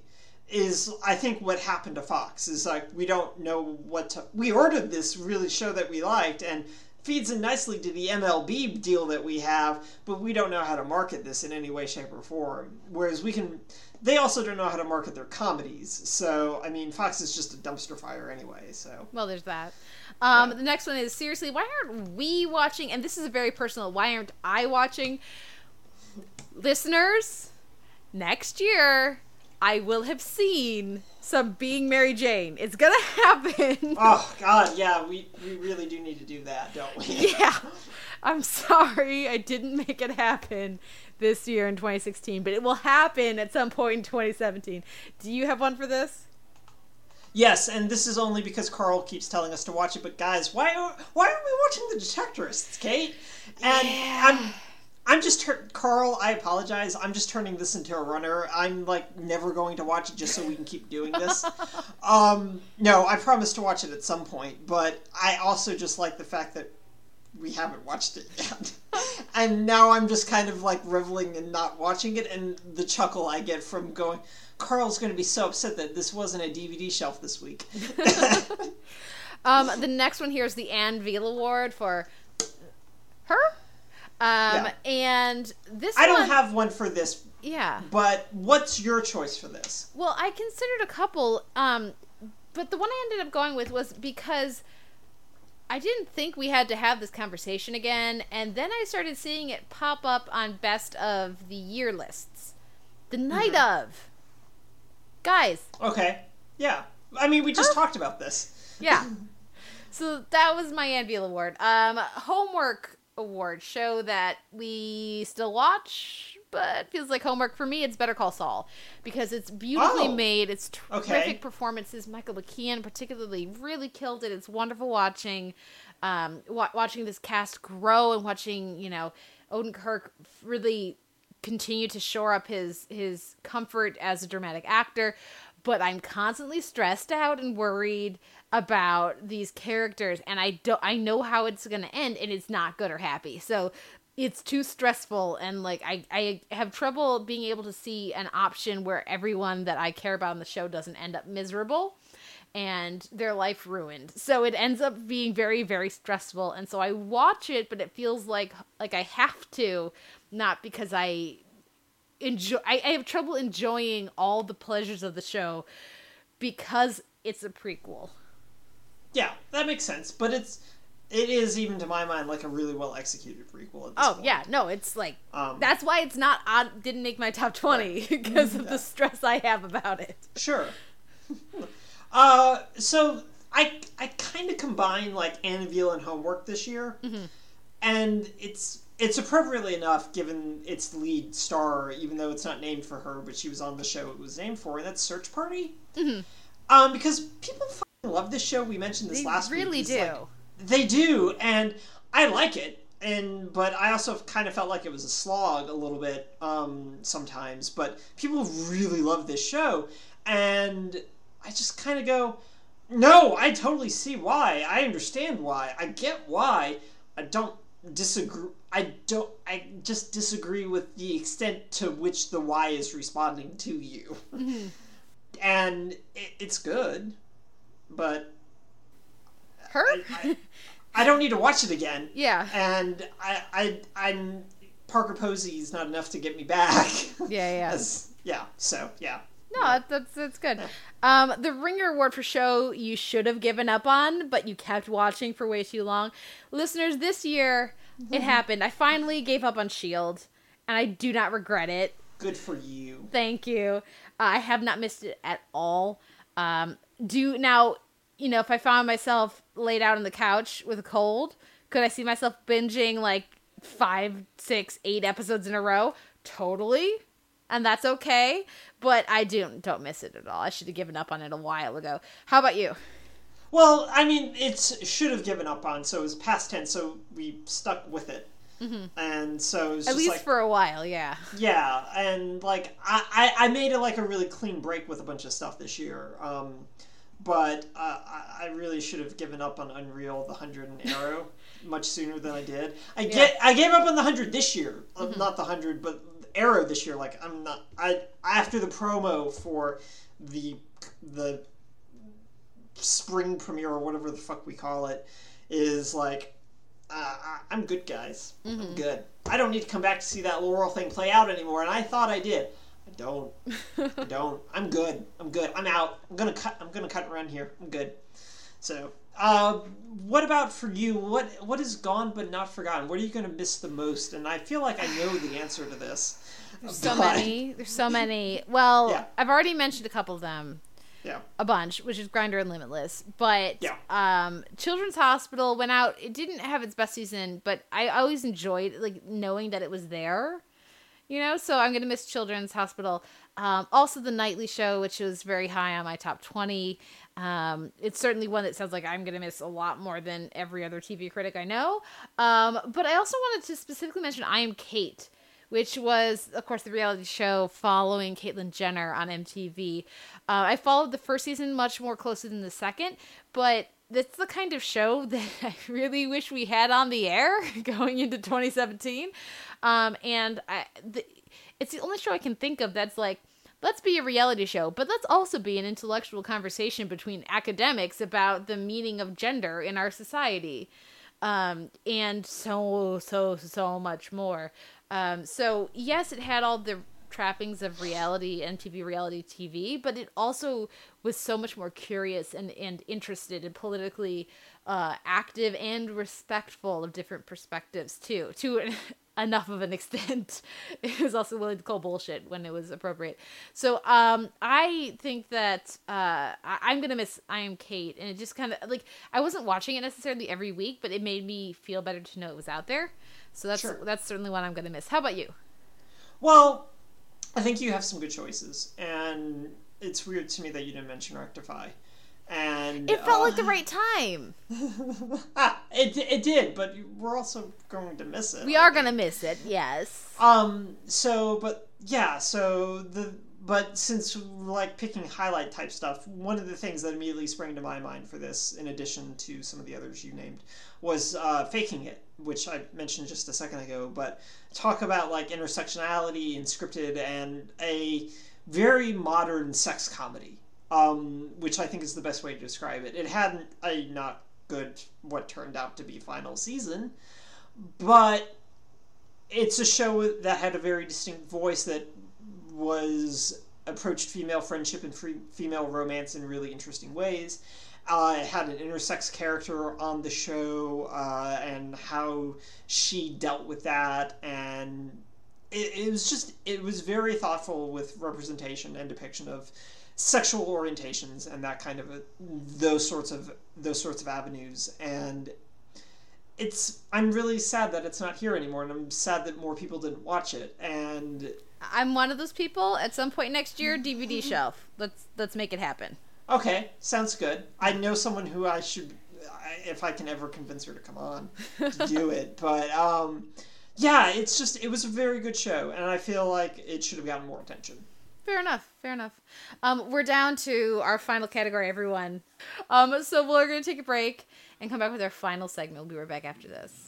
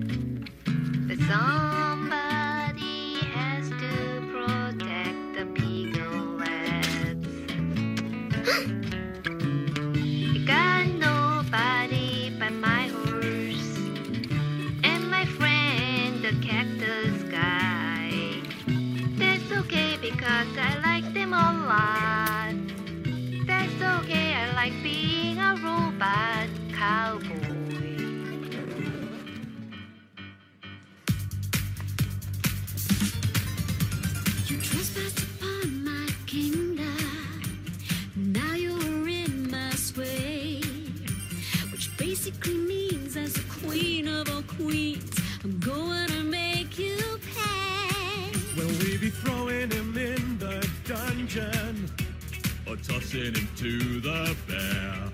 Well, one thing for sure, we'll settle the score. And trust me, it's more than fair.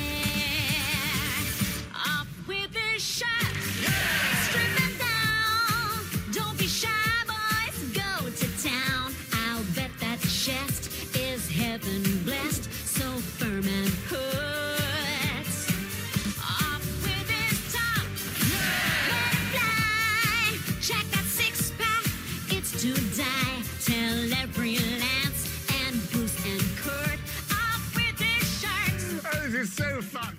We're at the end here, listeners. Maybe th- this might, this might, this episode might end up split over two weeks. We'll see how it goes. This is way longer than we anticipated. Noel, how you doing over there? Well, as we discussed in between one of our breaks, I actually haven't really eaten anything today. I've had a bowl of cereal, some So if you cheese get and crackers, loopy, and you six know. cookies. I, I'm really regretting not opening that bottle of wine, and it's also like an hour away from my bedtime. Yeah. Um, Yep, there's that too. great. Um, I'm deeply excited about that. That I've been in my office since 5:30 this morning, and I Go haven't left. team! Yeah. But it's worth it because we love television. Yes, that's what we sure. tell ourselves. Yeah, let's let's let's do that rationalization. I'm waiting for the terrible twist in which you spring a whole nother category on me, Sean Coletti style, and I have nothing prepared. Um, Oh, that is it's fun. Good times, memories. Okay, well, our final category here is our miscellaneous grab bag kind of category. So, Noel, what was the best surprise TV surprise for you this year? well, it was two because both of these shows got like no promotion, and it was Stranger Things and Sweet Vicious. Like they just kind of came out of left field, especially like Stranger Things. It was just like, what the fuck is this show? And then everyone went, that's what this show is, and we were all very very happy last summer. And but Sweet Vicious also kind of came out of nowhere. I had heard like little rumblings about it, but then I was just surprised by how really good it was. But both of those were like just huge TV surprises for me this year. Uh, what about you? What what surprised you this year? Well, those are terrific picks, but for me, I had had people telling me, "Oh, you gotta watch Stranger Things. You gotta watch Stranger." So like, Right. I, I couldn't be surprised by it in the same way. Um, but um, and same thing with Sweet Vicious. Um, I was very curious about it, so like I like kind of sought it out in a different way. What I didn't expect was to kind of need Mark Paul Gosselaar to be in my life every week on pitch. Very good surprise. Very surprised, and the beard and everything, it was terrific. Also, I really was not anticipating kind of needing Top Chef back in my life. Like I Okay. did not expect to be like, I'm so ready for this, and then I was. So Mhm. those are the ones I went with. Are they the best of the year? No, No. but but they were fun surprises I had. Yeah, I like did that.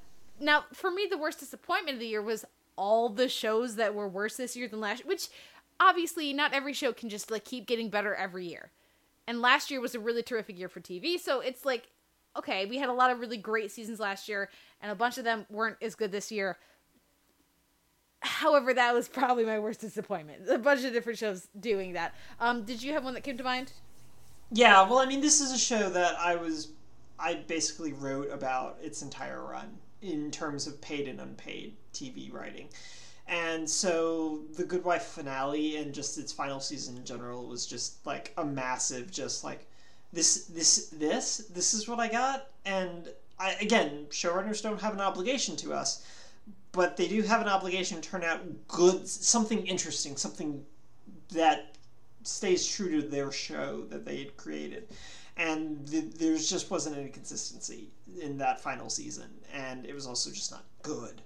And so, as someone who basically wrote about the show beginning halfway through season one, and then basically up until the finale, and going, uh, yeah, that, that, that, that, yeah, that, no, no. So I'm, I'm still kind of like deeply disappointed by The Good Wife and yeah so that's that's where i am that's where i am with that that was pretty disappointing Fair enough. Um, I actually struggled with this next best discovery because again, I kept hearing from other people about Sure. stuff, so I didn't actually end up discovering a lot of stuff just like myself.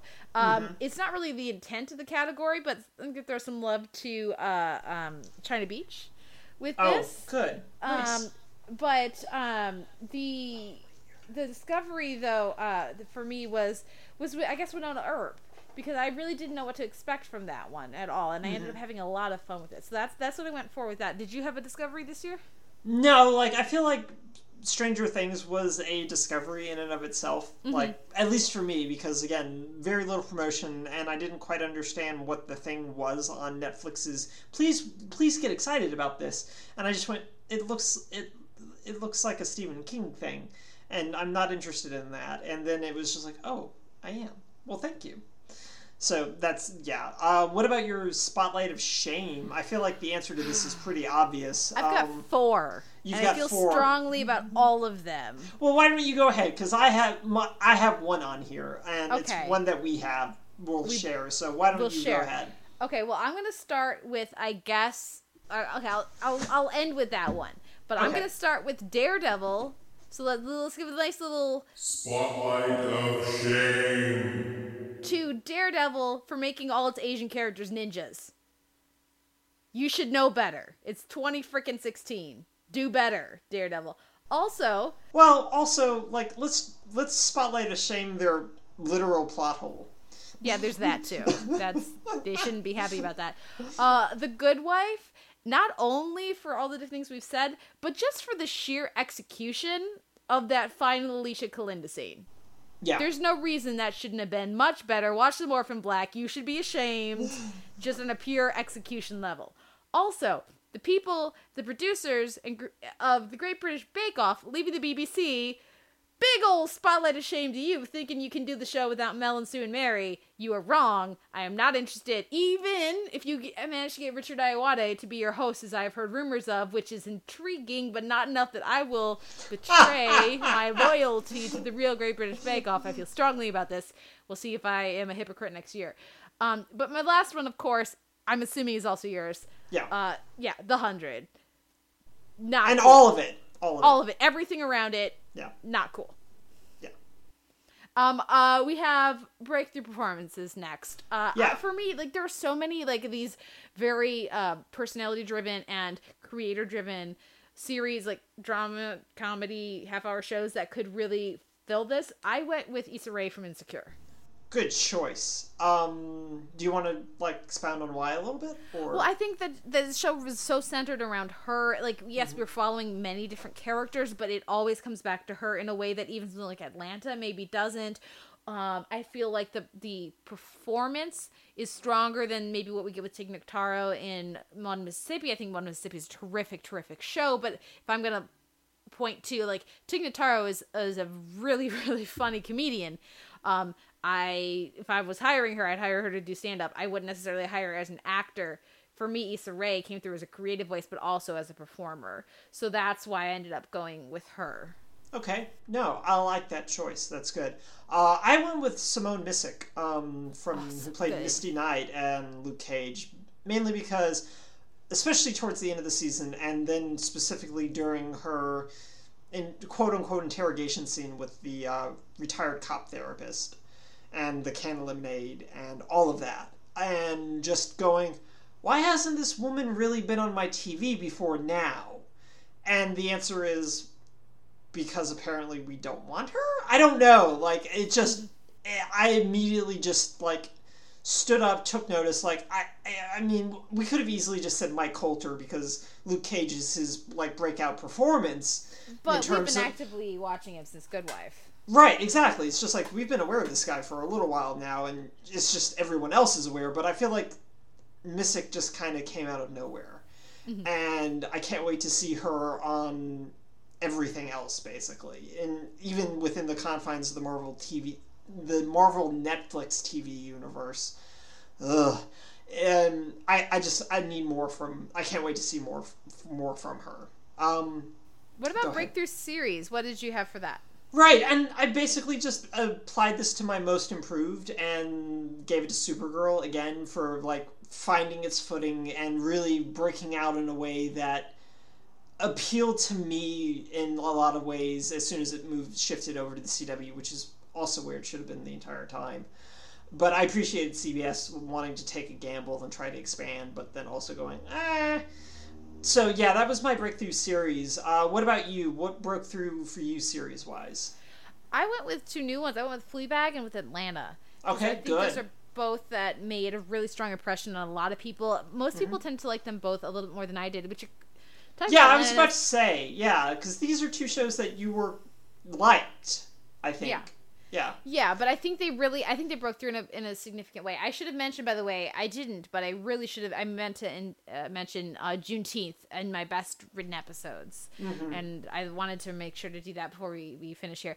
But um, I think the the writing, the writing, and the the the creative style and voice of both really made a strong impression. Um, uh, and I think like but these are both things where I'm very excited to see what comes next, whether it's in the second series of these shows or of different shows from these creative. Uh, uh, like from the writers and performers at the heart of these shows. So um, those are the two that I, I think they're the, for me made the biggest got the most attention, made the biggest splash.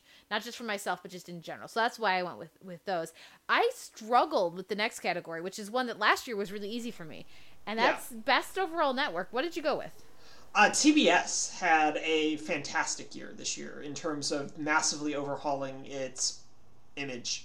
Uh, Kevin Reilly, who got ousted out of Fox, uh, went over to handle Turner Entertainment basically and is in charge of TNT and TBS. And TBS was basically just Big Bang Theory and American Dad.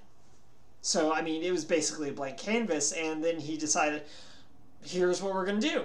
We're going to do a bunch of shows, and they're all going to have very unique kind of perspectives, and they're all going to be very funny in their own particular ways. And search party aside, maybe. But they have all unique perspectives. They're all they're all aggressively different types of shows for what TBS was previously doing and known for doing. And the other thing I'll say is that even though I don't particularly necessarily like Search Party, but there's a connection thread between Angie Tribeca, Wrecked, Search Party, The Detour, and what's the other one? I'm oh People of Earth. that they're all about trying to find something and trying to connect with other people. And I feel like whether or not that was necessarily purposeful or not, it came through in their programming development. And I think that's again, if it was by accident, then it's a very happy accident that he had a very unified slate of original comedies coming out all in the same year, Kate. All in the same year. So even though he hasn't been able to turn TNT around, but TNT has a lot more gears that they have to deal with, really. And they've been in original programming much longer. Um, but also, TBS had Full Frontal with Samantha Bee and gave it a second season. So another reason that it's like the best overall network. Like last year, you're right. It was very easy to go CW, but TBS for me was very easy this year. Yeah, I think that's a terrific pick, and I'm just gonna yoink it and take it Sure. for mine. Because the trouble I had is that all the networks that I immediately thought of also had other shows that I wasn't that hot on, or shows Yeah. that really kind of weren't that great this year. Um, we talked about the CW last year so much, but Flash hasn't been great, and same with Arrow, and not to mention I'm I'm not following the Vampire Diaries, the originals, um, and and Reign, and many of the other shows. Um, so you know, think about FX. They don't forget they also had another season of Tyrant this year, so they had plenty of shows that I wasn't watching either. And Uh, sex so- and drugs and rock and roll. Well, you know, we all need some Denis Leary in our lives sometimes, or we don't. Um, but um, I, I, I'm gonna steal that because I like TBS. I think it's a good a good choice, and certainly as far as um, most exciting new network, I'm very interested to see what they have coming up next. Um, now here we next we have it, it should have worked. There's no reason it shouldn't have been at least better, and I have a few of these. First of Great. all, the night of should have been better. Should have been better than it was. Also, the Shannara Chronicles. Don't get Manu Bennett and then sideline him when he's so much better than the rest of your cast. What are you doing? Go watch Spartacus. You can only come back when you understand the awesomeness in your cast that you are wasting. Finally, Hamilton's America PBS. There's no reason that shouldn't have been much, much, much better than it was. Now, I still enjoyed it because I'm a ridiculous Hamilton Ha- Hamilton stan, but but that should have been better than it was. Um, now, as far as it shouldn't have worked, and yet it did, I'm curious what you have. Well, I mean, we discussed this last week, and it was the most obvious choice, which uh, I was feeling lazy, but it's American Crime Story People versus O.J. Simpson. Like, I don't. We all went, no. Why? This is going to be bad. And then we all went, oh, wrong. Wrong. So very wrong. And so that. It, like, on paper, on premise, on press, even after, like, casting was announced, it was just like, no, this this this shouldn't have worked, and it, we didn't think it was going to work, and we were wrong about that. What about you? What shouldn't have worked for you but did? Um, the match game and hundred thousand dollar pyramid.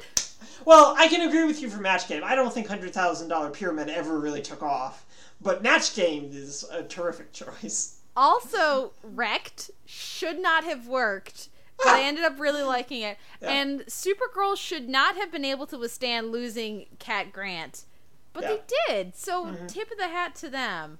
Um, now we have our "It's Not Me, It's You" award for things that are going on our Dunzo list, and I'm curious if we're gonna have any overlap on this.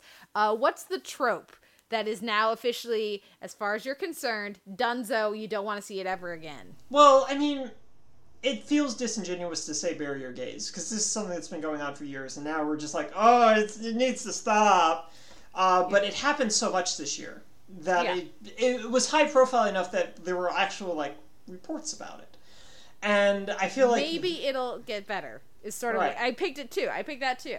Right. And I I mean I have another one, but like it just it, it I'm done with it. I just I don't want it to happen anymore. And if it happens, I need a reason for it to have happened within the context of the narrative. It's And- enough of a reason for me to break up with a show now, and it should have been earlier, but it wasn't, and that's on me. Yes. But now after this year, I feel like at this point, like it was interesting listening to Javi Greener Watch talk about like how he didn't know this was a thing, and some other writers were like, "Oh, that's a thing." It's like, uh, yeah, it really, really is, and that's from a straight girl who's watching TV. I've noticed it, let alone your target audience and, and the people who are most affected by this. So if we've noticed it, you should have too. At this point, I feel like the, the excuse of not knowing about it is really, really gone. And that's due to the fantastic work of the fan base, like the Clexa fans, but also the other fans, uh, really raising awareness on this issue. Um, there's, as far as I can see, there, there's no excuse. There wasn't before, but there's really not now. Yeah. No, it, it became so high profile that there's not a reason now. And similar to like there this weird sort of gosh, I think it was in THR or Variety, I forget which, but this whole well, what does a show look like in a Trump America? And I and I just went, well, television doesn't respond quickly enough for necessarily respond quickly enough on a scripted level for that question to totally make sense. But also, let's what is your what does your television look like in a post Clexa America basically? Mm-hmm. And even though this is a comparatively small show on a network where people don't even remember that it's a broadcast network, but the again the amount of work that was done that targeted very high profile television writers. I mean, like Javier's been around Yeah, a long time. a long time and so there's there's literally like people should be aware of it now and i mean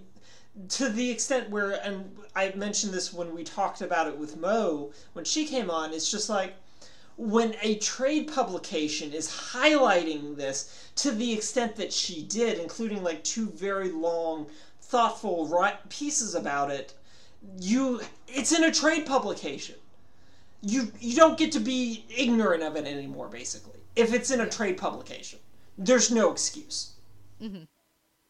Yeah. Um, did you have a second one for trope? i did have a second one and it's like vaguely related to Clexa um, but it's i'm i'm tired of accidental murders Mm-hmm. i'm i'm, I'm done with them like i mean Clexa, I'm sorry, Lex is very much like an accidental murder, but I'm also thinking like Search Party's accidental murder at the end of the season with Ron Livingston. Sorry, spoiler alert. but also like the accidental murder that kicks off Sweet Vicious. I just spent like a couple of minutes extolling Sweet Vicious, but it needs an accidental murder to bring the two girls together. And uh, no, I'm, I'm tired of accidental murders. I got tired of them on Bates Motel too, which is the big reason I kind of stopped watching the show. And I just I, I, I don't need any more accidental murders as like story engines. It, uh, no, because it, it's just oops, I killed someone. What are we gonna do about it? And it's also kind of like the reason I gave up on How to Get Away with Murder because there were a number of other accidental murders on How to Get Away with Murder, which seems appropriate for the show, but I'm also just tired of it. And so that was the other one that stood out to me. I'm interested in hearing your other uh, Dunzos though. Um, I'm really happy to be broken up with The Walking Dead. I don't miss it. I'm sure that there's some really This good is- performances. this is a moments, series, though. yeah, that's for series. That's Oh, okay. next, the next thing. is Oh, I thought you had another trope. Oh no no no no! Oh. For me, bury your gays was like so like I didn't have another. Okay. One.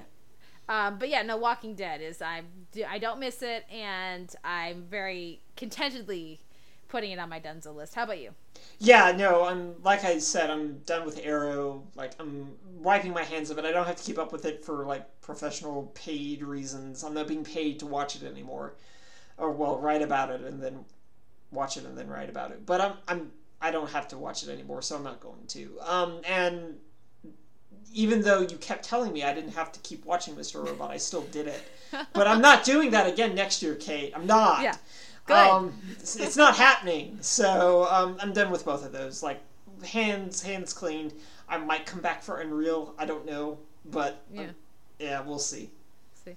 The the other one I have for this is extra long episodes. I'm done with you. Uh, like, how are you defining extra long episodes? Because I'm done with those too, but define those for me in a like in a Netflix era type of extra long episode. Because like frame of reference, like I, when I watched the Se- Sense8 premiere, it's only sixty minutes, but it feels so much longer.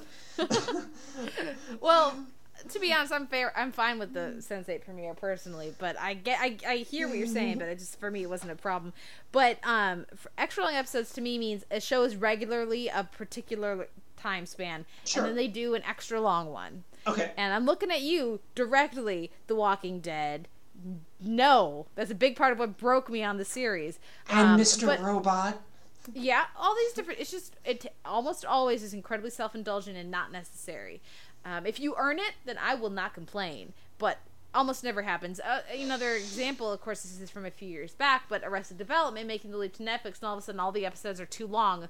The editing is way too flabby, and you don't you lose the energy and the comedic punch of the of, the- of the really tight comedy of what the show had been um, because they can so why not um, we can so why not is not a good enough reason so uh, yeah if you're gonna expect me to watch a double premiere if you're gonna expect me to watch a 90 minute episode of a usually 60 minute show you better damn well earn that because you're starting out in the negative category with me I, I think that makes sense. Like I, I, I, it's one of those things that I run into with like Netflix's like variable run times, uh, which seems much more abused by um, the dramas than it necessarily does their comedies. Because their comedies like will run up to thirty, and I'm like, that's fine. It's a one act play. You're good. I'm okay with that. But like they just get kind of washy sometimes with their hour longs, hour longs. Air And- quotes, yeah. Air quotes, but yeah, I can feel you on that. Luckily, like I never watched a bunch of shows. Like I didn't watch Sons of Anarchy because I never got into that. But that's the show that just went, oh, we can do this, and we all collectively went, no, no, you cannot Please- stop. please don't. why aren't you stopping yeah Literally, why aren't you stopping? Did you have another for this, or shall we move on to our next category? no, we can move on to the next category. Um, now, I had a Life Fest award for a single element of a show, buoying it and really helping it fly. And for me, that was Alec Baldwin hosting the match game. Though I didn't consider the drunk celebrities, which you referenced earlier. I think that was a great pick. So maybe he's not the best pick for that. But for the anchor He is award, really good though. He's very good. Um, for the anchor award of single element, really weighing down a show for most of the season, the white people on Underground, specifically Marc Blucas and Jessica De Gouw. But also, I wanted to mention, like by the end of the season, they had rectified that. The show had got had really improved on that. But um, Luke Cage, uh, oh sorry, uh, uh, Luke Cage, Diamondback.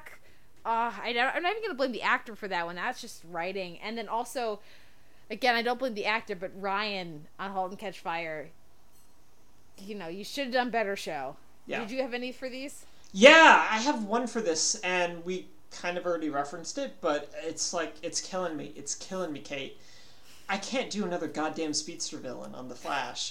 Like It's a perfect pick. It's so it's it's destroying the show. Like it's destroying the show, and it's just I I don't know why Savitar looks like Ultron meets Megatron meets Sauron, but it's it I I don't care that he can run so fast that only people tapped into the Speed Force can see him. It's not hmm. interesting. Like it, it's there's nothing to it. It's just like oh Barry just needs to run faster. No. No. I don't care that he needs to run faster and You've done this. well, I acknowledge the fact that they're kind of changing it up with like a time travel concern, but it's time travel through running really fast. so I, I I understand that this is also a limitation of the Flash in terms of well, if he runs fast enough, he can solve every problem. But then I just go, but guys, the rogues are a thing that exist in the Flash comic books, and they're all amazing. but we're just going to do a boring Mirror Master and a boring Top and shuttle or two other really good villains off to Legends of Tomorrow. And it's just like, oh, okay. So yeah, no, speedster villains are just weighing down the Flash, and God forbid they do another. I don't think there's another speedster that they can do in season four, unless they make one up. Yeah. Don't give them ideas, Noel. We don't Oh no, no! Don't listen to me, Andrew Kreisberg. don't listen to me. Our final category for the Smorgasbord is shows that we want to see make the leap next year. Find a new level, find a new uh, a, a new plateau, and shows that we think are capable of that.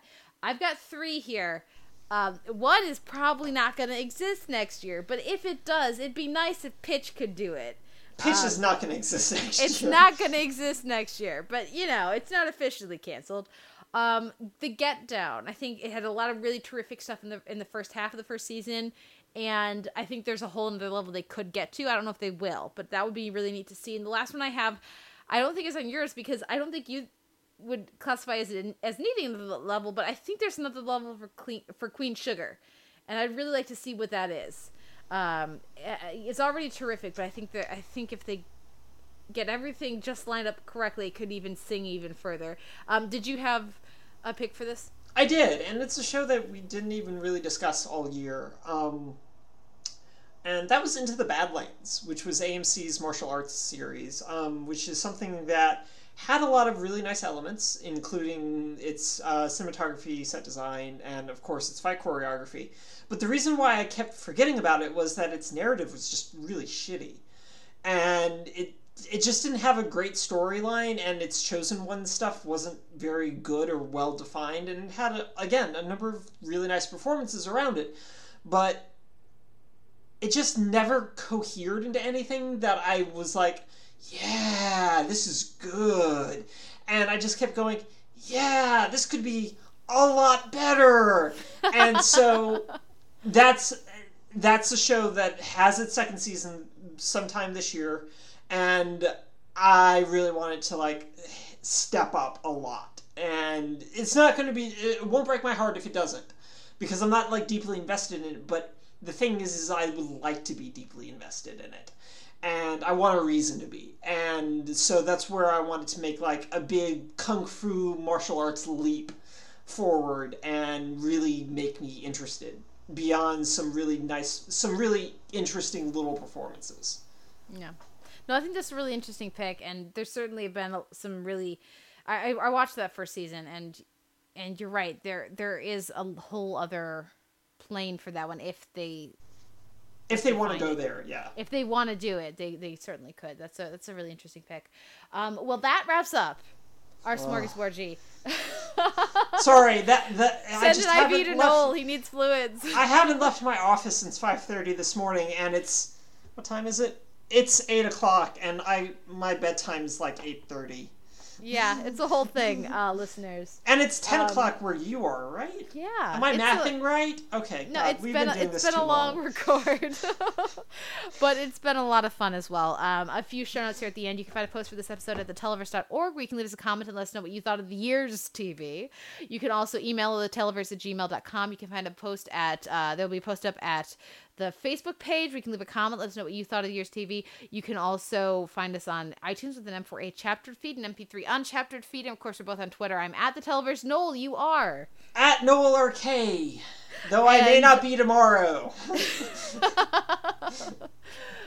Thank you, everyone, for sticking with us this year. Thank you for for sticking with us through uh, a, a, lengthy, uh, at this point, two week celebration, uh, three week celebration of the best in in 2016. It's been a lot of fun. Um, so we will be back next week. No. Once again. No. if I haven't broken Noel. Emily will be back next week. Noel's taking a week off. no, Noel's Thank you everyone for off. listening. and we'll be back next with another episode of The Televerse. I have wings like Noah's dove. I fly up the river to the